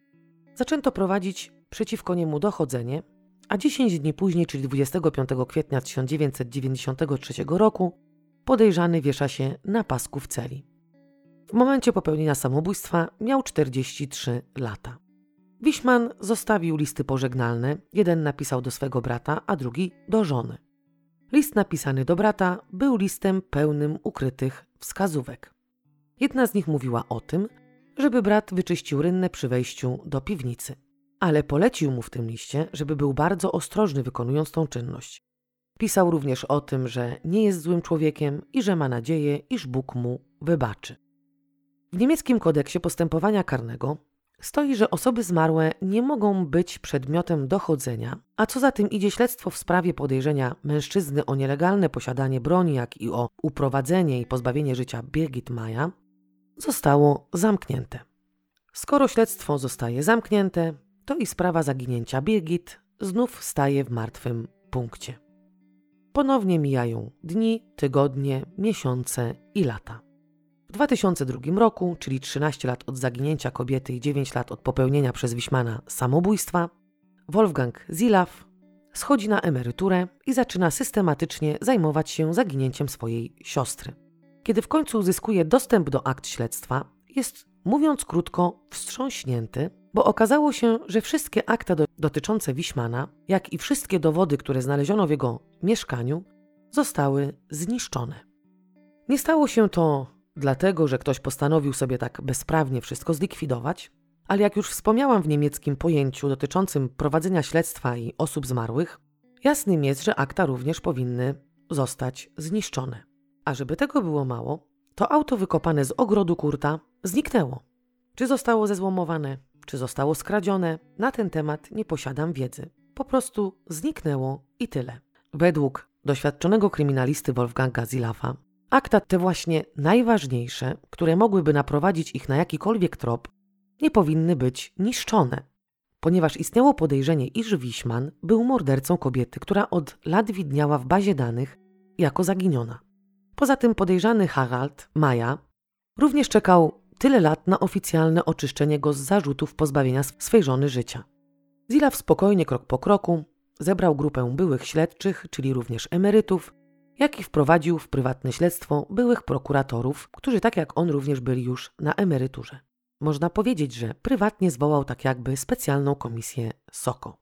Ponownie przejrzeli akta Birgit i uświadomili sobie, że wiele śladów, jakie zostały zebrane podczas przeszukania domu zaraz po zaginięciu kobiety, nie zostało sprawdzonych. Zastanawiali się nad możliwym motywem morderstwa, którego ofiarą mogła paść siostra Wolfganga. Każdy z tych zebranych przez Zilafa specjalistów emerytów przedstawił możliwy przebieg zdarzeń i każdy z nich opisał możliwe zachowanie sprawcy. W trakcie tych przemyśleń, spotkań i rozmów wspólnie doszli do wniosku, że sprawa zaginięcia Birgit może mieć związek z innymi niewyjaśnionymi morderstwami, które zostały dokonane w okolicy. Panowie ponownie wybrali się do domu Wiśmana i mimo to, iż właścicielem był już zupełnie kto inny, to okazało się, że 9 lat po śmierci Kurta sekretny, przytulny pokój nadal istnieje i jest w stanie praktycznie nienaruszonym. Przeszukują raz jeszcze ten pokój. Znajdują tam kasety wideo, na których nagrane są dwa odcinki programu Sygnatura Act XY sprawa niewyjaśniona. Te właśnie odcinki dotyczyły zaginięcia Birgit, jak i były tam nagrane również odcinki mówiące o, o morderstwach w Görde. Zilaw informuje o odkryciu, jakiego dokonali emerytowani specjaliści, policję w Lüneburg. Mówi im, że dwa podwójne morderstwa dokonane w lesie państwowym mogą zostać wyjaśnione. Mówi również, że zaginięcie jego siostry może być z tymi morderstwami powiązane. Wiadomo, emerytowany policjant zajmujący się sprawą prywatnie to nie śledczy zatrudniony na etacie, któremu przydzielono sprawę. Jego informacje podane policji zostały potraktowane jak informacje kogoś, kto tam coś może wie, może coś widział, ale istniało podejrzenie, że mogło mu się coś pomylić. W związku z tym sprawa tak jak stała w miejscu, tak w miejscu została i nic nie ruszyło do przodu. Ponownie mijają dni, tygodnie, miesiące i lata. Aż w 2015 roku na stanowisko szefa policji w Lüneburg powołują Roberta Krause. Zilaf przekonuje nowego szefa, żeby zwołano komisję Soko, która z sercem i na poważnie zajmie się zaginięciem Birgit Maja. Wkrótce później, w końcu, zostaje powołana specjalna komisja Soko o łacińskiej nazwie Interum, co oznacza ponownie, znów, powtórnie. Na czele tej komisji staje śledczy Richard Kaufmann. Zilaf z takiego obrotu spraw jest bardzo zadowolony. Ponieważ Kaufmann słynął z tego, że jakiejkolwiek sprawy by się nie złapał, to każdą z tych spraw rozwiązał. Pierwsze, co robi szef komisji SOKO po przejrzeniu z grupą innych specjalistów akt, to postanawia rozkopać groby na cmentarzu, na którym Wiśman pracował jako ogrodnik. Oczywiście nie rozkopali wszystkich tych grobów, chodziło konkretnie o siedem mogił, czyli o te, w których w czasie zaginięcia Birgit byli chowani ludzie. Niestety te poszukiwania nie kończą się sukcesem, a Kaufman jako skrupulatny kryminalista nie zatrzymuje się. Przesłuchuje wdowę po kurcie, sąsiadów, znajomych ze szkoły i między innymi dzięki tym przesłuchaniom wiemy aż tyle, albo tylko tyle na temat Kurta. Przesłuchania również nie wprowadzają niczego nowego do śledztwa, ale Kaufman ciągnie za sznurki, szpera, szuka i dowiaduje się, że kajdanki z sekretnego pokoju, te na których była zaschnięta kropla krwi wielkości ziarnka ryżu, zostały wówczas przewiezione do Wyższej Szkoły Medycznej w Hanowerze w celu ich zbadania. Szef Soko zadzwonił do tej Wyższej Szkoły Medycznej i w rozmowie z ekspertem, który miał wówczas kajdankami się zająć, zapytał, czy owy przedmiot jest jeszcze na stanie. Ekspert medycyny sądowej odpowiada, że on nigdy niczego nie wyrzuca i kajdanki oczywiście jak najbardziej są na stanie. Kaufman zaleca zbadanie kropli krwi i ekspertyza wykazuje, że kropla krwi znajdująca się na kajdankach jest krwią należącą do Birgit Maja. To upewniło tylko śledczych w tym, że kobieta została zamordowana, a sprawcą był ogrodnik jej sąsiadów. Ale jak już wspomniałam, szef komisji Soko Interum to człowiek skrupulatny i można powiedzieć uparty. Przegląda również akta dwóch podwójnych morderstw w Görde. Kiedy dowiedział się, że auta ofiar były przez sprawcę przez jakiś czas po morderstwach używane i zaparkowane w miejscach, w których ofiary akurat nie zaparkowałyby aut, doszedł do wniosku, iż Wiśman miał, musiał mieć pomocnika. A upewnił się tym jeszcze bardziej, kiedy przeczytał w aktach dotyczących Birgit, iż jeden ze świadków usłyszał w noc zaginięcia kobiety pracujący silnik samochodu. Szef komisji Soko podejrzewał, iż Wiśman być może początkowo chciał tylko porwać Birgit i wyłudzić okup od jej bogatego męża, a podczas porwania musiało po prostu wydarzyć się coś, co spowodowało pozbawienie kobiety życia. Taka oczywiście była wstępna, ale nie ostateczna wersja Kaufmana. Brat zaginionej nie spoczął na laurach, również nadal z grupą prywatnie zwołanych emerytowanych specjalistów pracował nad sprawą i robił to nie tylko dla siebie, ale chciał, żeby jego siostrzenica, która od momentu zaginięcia matki żyła, rzec można, w traumie, żeby właśnie ona w końcu zaznała spokoju ducha, bo jak już Wam wspomniałam, nawet ona, kiedy jej ojciec został aresztowany, miała wątpliwości co do jego niewinności i przez lata żyła jak w koszmarze, czyli być może przez te lata ciągle, ciągle wracały do niej te podejrzenia w stosunku do ojca. I to wszystko nie pozwalało jej żyć normalnie. Zilaf, pracując nad sprawą, doszedł do wniosku, że skoro Wiśman miał manię kontroli nad wszystkim, to mógł chcieć mieć również kontrolę nad ciałem zamordowanej Birgit. A co za tym idzie, musiał ją schować gdzieś blisko domu albo w samym domu. Dom Kurta był bardzo zadłużony i kupił go Hannes Rudolf. Mężczyzna nie tylko kupił dom po dom po Wiśmanie, ale również wziął za żonę wdowę, panią Alice. Alice i Kurt poznali się przez ogłoszenie matrymonialne. Kobieta była 13 lat starsza od swego męża i według tego, co mówią inni, była królową piękności Hamburga. No bo z tego miasta pochodziła. Alice nie była samotną kobietą, kiedy poznała młodego Wiśmana, miała męża i była rzec można dobrze ustawiona finansowo. Ale młody o 13 lat od niej mężczyzna tak skutecznie zawrócił jej w głowie, że postanowiła porzucić swe dotychczasowe życie i zamieszkać z Kurtem. Wiśman ogólnie lubował się w starszych i bogatych kobietach, które znudzone codziennym życiem potrzebowały odrobiny dreszczyku emocji jak i ostrego sadomasochistycznego seksu.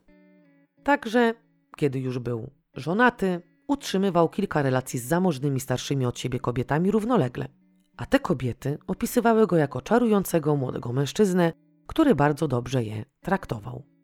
Wielu powątpiewa w to, że jego żona nie wiedziała nic o jego podwójnym życiu, jak i o tym, co trzyma w sekretnym pokoju. Bo prawdę mówiąc, tak sobie pomyślałam, że gdyby mój mąż posiadał taki pokój, do którego nikt inny dostępu by nie miał, starałabym się tam wejść. No nie wiem, może to normalne i wiele kobiet, jak i wiele mężczyzn ma takie pokoiki ze skrytkami w ścianach, ale dla mnie już samo to, że pokój jest zamknięty na cztery spusty i nie można tam wchodzić, byłoby podejrzane.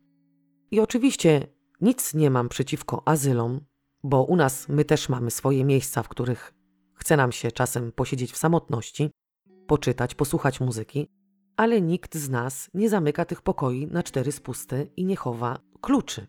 Jednak następca Kurta mówił, że kiedy coś się działo, oczywiście nie wiadomo co konkretnie się działo, wówczas ten odsyłał żonę na kilka dni do rodziny. Po roku od powołania nowego szefa komisji, jak i zwołania komisji Soko, dom Biśmana zostaje ponownie odwiedzony, ale nie przez komisję Soko, tylko przez samego Zilafa. I jak się okazało, 27 lat po zaginięciu Birgit, nadal można było odkryć w ścianach pokoju skrytki.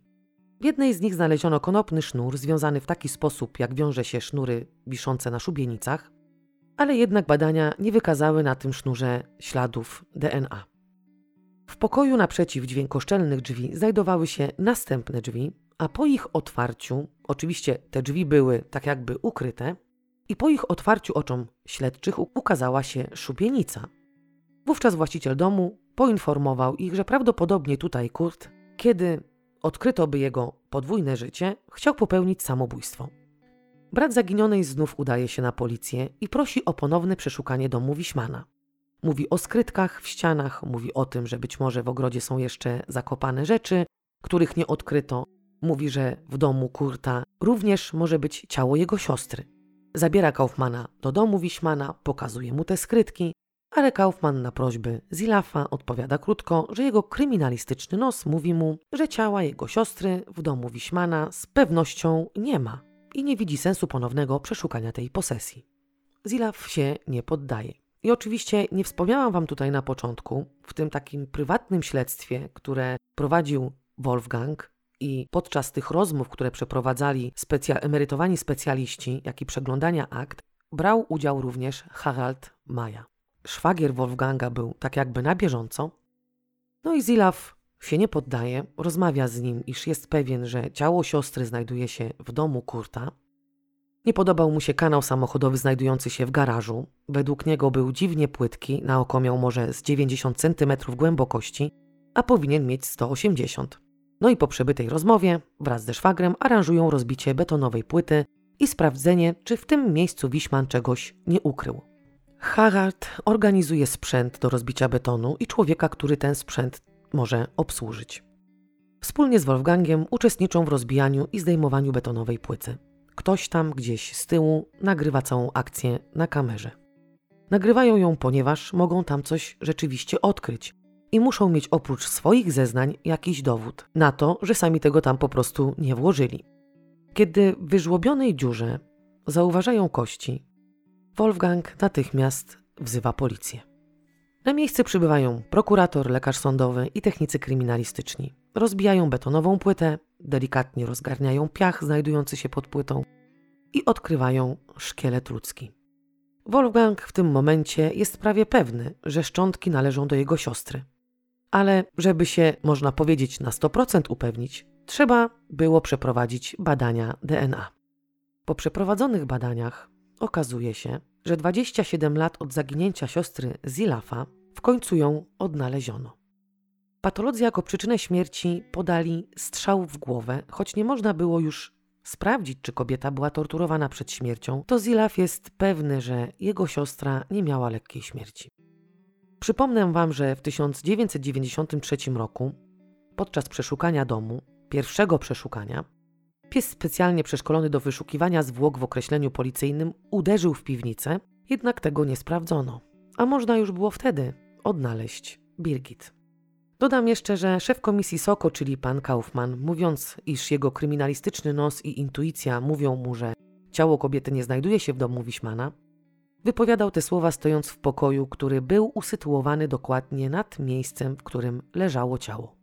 Sprawa dwóch podwójnych morderstw w lesie państwowym również nie była jak jakąś spektakularnie prowadzoną sprawą. Pierwszym podejrzanym, jeśli chodzi o te dwie pary, był początkowo mąż Ingrid, czyli kobiety, która z kochankiem wybrała się do lasu na małe co nieco. Mężczyzna był piekarzem, więc według policji posiadał fundusze na to, żeby zapłacić komuś za zabójstwo swej niewiernej żony. Oczywiście wynajęty i opłacony morderca miał się początkowo pomylić i zabić Urzulę i Petera i dopiero za drugim razem udało mu się wykonać powierzone zadanie. Drugim podejrzanym był leśniczy. Przyjaciółka żony właśnie tego leśniczego w 1993 roku zgłosiła, iż słyszała, że Gajowy groził żonie mówiąc, że ta nie powinna zapomnieć o morderstwach w Görde i jeśli będzie go zdradzała, to spotka ją taki sam los, jaki spotkał parę kochanków. Śledczy uznali, że może to być bardzo prawdopodobne, tym bardziej, że leśniczy z uwagi na piastowane stanowisko miał pozwolenie na posiadanie broni małokalibrowej. Po drugie, rysopis, jaki został podany przez świadków, pasował do mężczyzny z małą różnicą, a mianowicie taką, że Gajowy nosił okulary, czyli reszta, brązowe włosy, wiek podany w przybliżeniu, wzrost się zgadzały. Poza tym morderca musiał posiadać wiedzę lokalną na temat tego wielkiego lasu. A kto w tym przypadku był najbardziej zorientowany w terenie? Leśniczy oczywiście. Przesłuchania mężczyzny i jego żony jednak nie przyniosły żadnego pozytywnego rezultatu, ponieważ podejrzany miał niezbite alibi i nie mogli go zatrzymać, bo poza domysłami nie mieli innych dowodów. Śledztwo w sprawie leśniczego po dwóch latach zostało zamknięte, a mężczyzna z powodu tego obciążenia go oskarżeniami, jak i tego, że ludzie wytykali go palcami, bo po morderstwach w Görde na okoliczną ludność padł blady strach i ludzie ogarnęła ogólnie jakaś dziwna panika, co oczywiście nie powinno nikogo dziwić, Także możemy sobie tylko wyobrazić, pod jaką presją żył człowiek, który nie dokonał tych zbrodni, a był o nie posądzany. I w rezultacie w 2005 roku leśniczy popełnił samobójstwo. Zastrzelił się. W 1997 roku rozwiązano specjalną komisję SOKO. Rozwiązanie komisji nie znaczyło oczywiście zamknięcia sprawy. W Niemczech nie zamyka się spraw nierozwiązanych. Co jakiś czas do akt przydzielany jest inny śledczy, który je czyta i przegląda. I albo trafia na coś, co jego koledzy przeoczyli, albo nie trafia. I tak te akta krążą od rąk do rąk. Czasami nawet ponownie zwoływane są małe komisje SOKO, które przykładowo składają się z dwóch albo trzech śledczych i ponownie badają sprawę, nowe tropy, ślady. Podobnie było z tymi morderstwami i po rozwiązaniu komisji raz na jakiś czas zaglądało do akt dwóch śledczych, którzy również byli wciągnięci w szeregi pierwszej komisji SOKO. W rezultacie tego czytania od czasu do czasu akt w 2009 roku przeprowadzono ponownie śledztwo. W znalezionym aucie należącym do pierwszych ofiar znaleziono trzy włosy jak się okazało, wiadomo było tylko, że nie należą one do ofiar. W związku z tym, z powodu możliwości przeprowadzenia badań DNA, poddano włosy analizie. No i stało się tak, że tego DNA, które wyodrębniono, Niestety nie można było do nikogo przypisać. Ponownie sprawę tak jakby odłożono na dolną półkę i planowano ją wznowić w 2014, ale tego nie zrobiono. Czerwcu 2017 roku okazało się, że DNA z włosów znalezionych w aucie państwa Reinhold zgadza się z DNA z miejsca zbrodni, które zostało dokonane 4 maja 2015 roku w Hanowerze. Zamordowana wówczas została 49-letnia Andreaka, a za jej zabójstwo na karę dożywotniego więzienia został skazany również w 2015 roku jej chłopak. Ten kod genetyczny, który został znaleziony w mieszkaniu ofiary, a dokładnie został znaleziony na szyjce butelki do wina, jest prawdopodobnie kodem genetycznym należącym do kobiety. I w związku z nowym odkryciem, pięć bliskich przyjaciółek Andrei poddało się badaniom genetycznym, których wyniki były negatywne. Także, jak już wspomniałam, Podejrzewano, iż morderca miał wspólnika. Znalezione włosy w aucie ofiar mogły oczywiście należeć do wspólnika sprawcy z Görde, ale mogły równie dobrze znaleźć się tam przez jakiś dziwny przypadek. Jednak policja nie odrzuciła wówczas podejrzenia, iż pomocnikiem mogła równie dobrze być kobieta. Mężczyzna o podanym rysopisie mógł być kimś, kto wraz z mordercą popełnił te zbrodnie, mógł być też tylko pomocnikiem, ale mógł również nie mieć nic wspólnego ze sprawą, o której mowa. Tak sobie jednak pomyślałam, że jeśli tą André zamordowała rzeczywiście jakaś kobieta, a jej chłopak siedzi, można powiedzieć, niewinnie, to co z ponownym wznowieniem śledztwa w tej sprawie? Prawdopodobnie nie jest ono planowane i tak jakby wypuszczenie na wolność być może niewinnego człowieka również nie wchodzi w żadną grę. Od razu zaznaczę, że to w jaki sposób została zamordowana kobieta nie przypomina metody działania sprawcy z lasu państwowego. Wiśman, jak już wspomniałam, był człowiekiem, który musiał mieć wszystko pod kontrolą. Nosił okulary ze szkłami, które pod względem promieni słonecznych ciemiały. Nie wiadomo, czy rzeczywiście potrzebował tych okularów, czy były one taką zmyłką, zasłoną przed rozpoznaniem. Zawsze nosił rękawiczki i pewnie w taki sposób się zabezpieczał, żeby zostawić jak najmniej śladów i żeby przypadkiem nie, nie zostawić odcisku palca, albo żeby jego rozpoznanie było w jakiś tam sposób utrudnione. Portret pamięciowy stworzony zaraz po odkryciu pierwszych ofiar w lesie państwowym nie pasował do rysopisu Kurta, ponieważ ten nie miał brązowych włosów, no i nosił okulary. Oczywiście był on podejrzany przez policję z powodu przeszłości kryminalnej, jak i z powodu tego, że mataczył podczas przesłuchania. Powiedział wówczas, że w dniach, kiedy doszło do morderstw, był w pracy, a jak się później okazało, był na L4. Jednak to nie było tak, że już kilka miesięcy po odkryciu zwłok w lesie podejrzewali Wiśmana i wiedzieli, że mataczy. Szokujące jest to, że zniszczono wszystkie możliwe dowody, które znaleziono w domu, jak i na posesji Kurta. Bo tam nie tylko przecież był zakopany samochód, ale była tam zakopana masa innych rzeczy. Prywatne śledztwo, które prowadził brat Birgit, doprowadziło do ponownego wznowienia sprawy podwójnych morderstw i dopiero 28 lat po dokonanych morderstwach uznano Wiśmana jako głównego podejrzanego. W związku z tymi nowymi faktami w 2017 roku powołano nową komisję SOKO, która, jak się okazało, odkryła, że ogólnie w okolicy Lasu Państwowego dokonano 21 morderstw i po sposobie działania sprawcy można je przypisać właśnie Wiśmanowi. A żeby tego było mało, to dodam jeszcze, że po wyjściu mężczyzny z więzienia w 1975 roku i w okresie, w którym przebywał w Karlsruhe i mieszkał tam u Helgi, to w tym czasie w rejonie miasta nieznany sprawca dokonał trzech niewyjaśnionych do dziś morderstw. Ofiarami były autostopowiczki, a w tym czasie Kurt był już mobilny.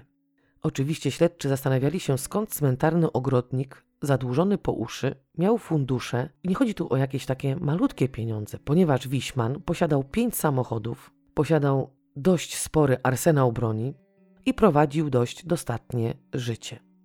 Jedynym wytłumaczeniem może być to, że ogłaszał się jako cowboy w seks telefonach i miał wiele romansów z zamożnymi starszymi od siebie kobietami, które być może go też w jakiś sposób finansowały. W 2018 roku policja angażując 30 funkcjonariuszy i specjalistów, w szeregach których znajdowali się również Holendrzy ze specjalnym sprzętem, ponownie przeszukali dom i całą posesję. Oczywiście chodzi tutaj o dom i posesję Wiśmana. Przeszukania trwały ponad dwa tygodnie, ale zanim rozpoczęto to, to przeszukanie, zrobiono zdjęcia posiadłości za pomocą zdjęć lotniczych i skanów lidarowych. W tą akcję zaangażowano również psy przeszkolone do wyszukiwania zwłok, jak i wykorzystano wykrywacze metalu. I w związku z tymi pracami zebrano około 400 przedmiotów, w tym 200 z nich posiadały ślady DNA. A między tymi przedmiotami znaleziono polaroid i lornetkę. A jak wiemy, takie przedmioty zostały skradzione ofiarom po dokonanych morderstwach w Görde. Jesienią 2018 roku nagle i niespodziewanie po przeczytaniu artykułów dotyczących wznowienia śledztwa w sprawie morderstw w lesie państwowym, artykuły oczywiście ukazały się w lokalnej lüneburskiej prasie, właściciel warsztatu samochodowego przypomniał sobie, że w 2013 roku jego przyjaciel Rudolf, czyli ten, który kupił dom po Wiśmanie i pojął za żonę pogrążoną w smutku wdowę, pewnego dnia przyniósł mu szaro-niebieską plastikową walizkę i poprosił o jej ukrycie. Kiedy mężczyzna spytał przyjaciela, dlaczego ma to ukryć, ten odpowiedział: Zrób to po prostu. Rudolf zmarł na początku 2017 roku. także zapytać go o to już nie można. Mechanik po przeczytaniu artykułów postanowił otworzyć tajemniczą walizkę, a w walizce znajdowały się dwa karabiny, amunicja i prawo jazdy Kurta Werna Wiśmana wystawione w Karlsruhe, czyli w mieście, w którym mieszkał przez trzy lata z Helgą i w którego okolicach dokonano trzech niewyjaśnionych do dziś morderstw. Być może w walizce znajdowało się coś więcej, o czym policja nie powiedziała opinii publicznej z wiadomych przyczyn. Być może Rudolf, który zaopiekował się żoną Kurta po jego śmierci, jak i jego domem, był właśnie wspólnikiem Wiśmana. Dziwne jest to, że zachował w nienaruszonym stanie sekretny pokój i posiadał takie informacje na temat tego, że kiedy coś się działo, to Wiśman wysyłał swoją żonę do rodziny, że ona tak naprawdę to nic nie wie i nie miała pojęcia i co jej mąż robił. Na ten temat nic niestety nie wiadomo. Śledczy nic nie zdradzają, wiadomo tylko, że poszukiwania kolejnych ofiar blond bestii zostały rozszerzone na całą Europę i nadal jest prowadzone śledztwo. Z pewnością się zastanawiacie, być może się nie zastanawiacie, co z bratem Kurta. Jeśli się nie zastanawiacie, to i tak wam powiem tyle, co sama wiem. Brat Wiśmana, 10 lat od niego młodszy, według tego, co mówiła jego dziewczyna, żył wraz z Kurtem w jednej nierozerwalnej symbiozie. Nigdy nie podejmował decyzji, zanim nie zapytał starszego brata o zdanie, i nie chodziło tutaj o jakieś ważne decyzje życiowe. On pytał go nawet o błahostki. Kiedy Wiśman popełnił samobójstwo, jego auto przejął właśnie jego brat, a po drugie te dziwne wskazówki, o których wspomniałam wcześniej, dotyczące wyczyszczenia rynny przed wejściem do piwnicy, też mogą świadczyć o tym, iż brat Kurta był dobrze poinformowany na temat tego, co robił Wiśman. Dziennikarze w 2016 roku postanowili zadać mu kilka pytań na temat jego brata. Jednak mężczyzna stanowczo nie zgodził się na udzielenie żadnego wywiadu. Według dziennikarzy sprawiał wrażenie spokojnego i bardzo małomównego człowieka, który skrywa jakieś tajemnice. I nie chcę tutaj wyjść na aż taką krytykantkę czy wielką znawczynię pracy śledczych, która posiada wielką wiedzę jak to się rzeczywiście tam podczas prowadzenia tych śledztw odbywa, bo tak naprawdę nie posiadam na ten temat żadnej wiedzy. No ale według tego, co dziś usłyszeliście, czytając dokumenty, artykuły, miałam wrażenie, że to nie działo się naprawdę, że to jakiś scenariusz do komedii kryminalnej, a nie coś, co ma cokolwiek wspólnego z drastycznymi wydarzeniami. I prawdę mówiąc, powiem wam, że nagrano serial na temat tych morderstw, który wam również podlinkowałam. I to nie jest tak, że uważam śledczych za jakichś urwanych z choinki ludzi, którzy nie wiedzą, co robią. Wiele razy czytałam, że kiedy taka komisja jest powoływana i kiedy specjaliści badają daną sprawę, to nie odbywa się to tak, że przykładowo tych 40 specjalistów znajdujących się w szeregach komisji mają takie samo zdanie. Tam między nimi również dochodzi do spięć, bo zdarza się tak, że tropy uznane przez większość są podważane przez mniejszość, ale i tak ostateczne zdanie ma szef tego zespołu, jak i ci, którzy wykładają kasę na te wszystkie badania, opłacają ludzi zaangażowanych w poszukiwania, opłacają sprzęt, jak i specjalistów obsługujących ten sprzęt, jak i no wszystko, co wiąże się z prowadzeniem takiego śledztwa. Także my, pospolici obserwatorzy, oceniamy pracę śledczych w momencie, kiedy już te ich wszystkie pomyłki wychodzą na światło dzienne. Ale gdybyśmy tak znaleźli się na ich miejscu, to być może dostalibyśmy ordery najgorszych policjantów. Bo okazałoby się, przykładowo, że te nasze mądrości wcale by mądrościami nie były i też moglibyśmy nie wpaść na jakiś ważny trop, choćbyśmy mieli go pod samym nosem. I tutaj mogę podać przykład śledczego Kaufmana, który początkowo zapowiadał się przecież całkiem dobrze i obiecująco, ale w decydującym momencie, stojąc nad miejscem, gdzie Birgit została zamurowana, to ta dobra zapowiedź, że ta historia w końcu się skończy, prysła jak bańka bydlana. I gdyby nie upór brada Birgit, być może do dziś kobieta miałaby status zaginionej. Bardzo chciałabym, żeby to wszystko się zmieniło, żeby policja miała odpowiednią ilość środków na sprawdzenie każdego tropu, choć w tym przypadku to sprawdzanie każdych możliwych tropów nie skończyło się również dobrze. Chodzi mi tutaj o leśniczego. Także tak naprawdę nie mamy zielonego pojęcia, jak to wygląda od środka i jak to wszystko działa. Ocena pracy śledczych z punktu widzenia takiego, z jakiego my ją oceniamy, nie zawsze jest prawidłowa. Oczywiście błąd detektywa, który zadzwonił do Kurta, a nie pojechał do niego, jest w pewnym sensie niewytłumaczalny i mimo to, iż staram się zrozumieć, dlaczego tak się dzieje, to tego jakoś zrozumieć nie potrafię i naprawdę nie wiem, co mogłabym na ten temat powiedzieć. Historia zagmatwana i można powiedzieć niezakończona. Mam nadzieję, że wszystkie 24 niewyjaśnione morderstwa zostaną w końcu rozwiązane. Szkoda tylko, że sprawca nie może już ponieść za to kary. Życzę Wam jak zawsze wszystkiego dobrego. Raz jeszcze zachęcam wszystkich do wzięcia udziału w rozdaniu prezentów, które dla Was mam.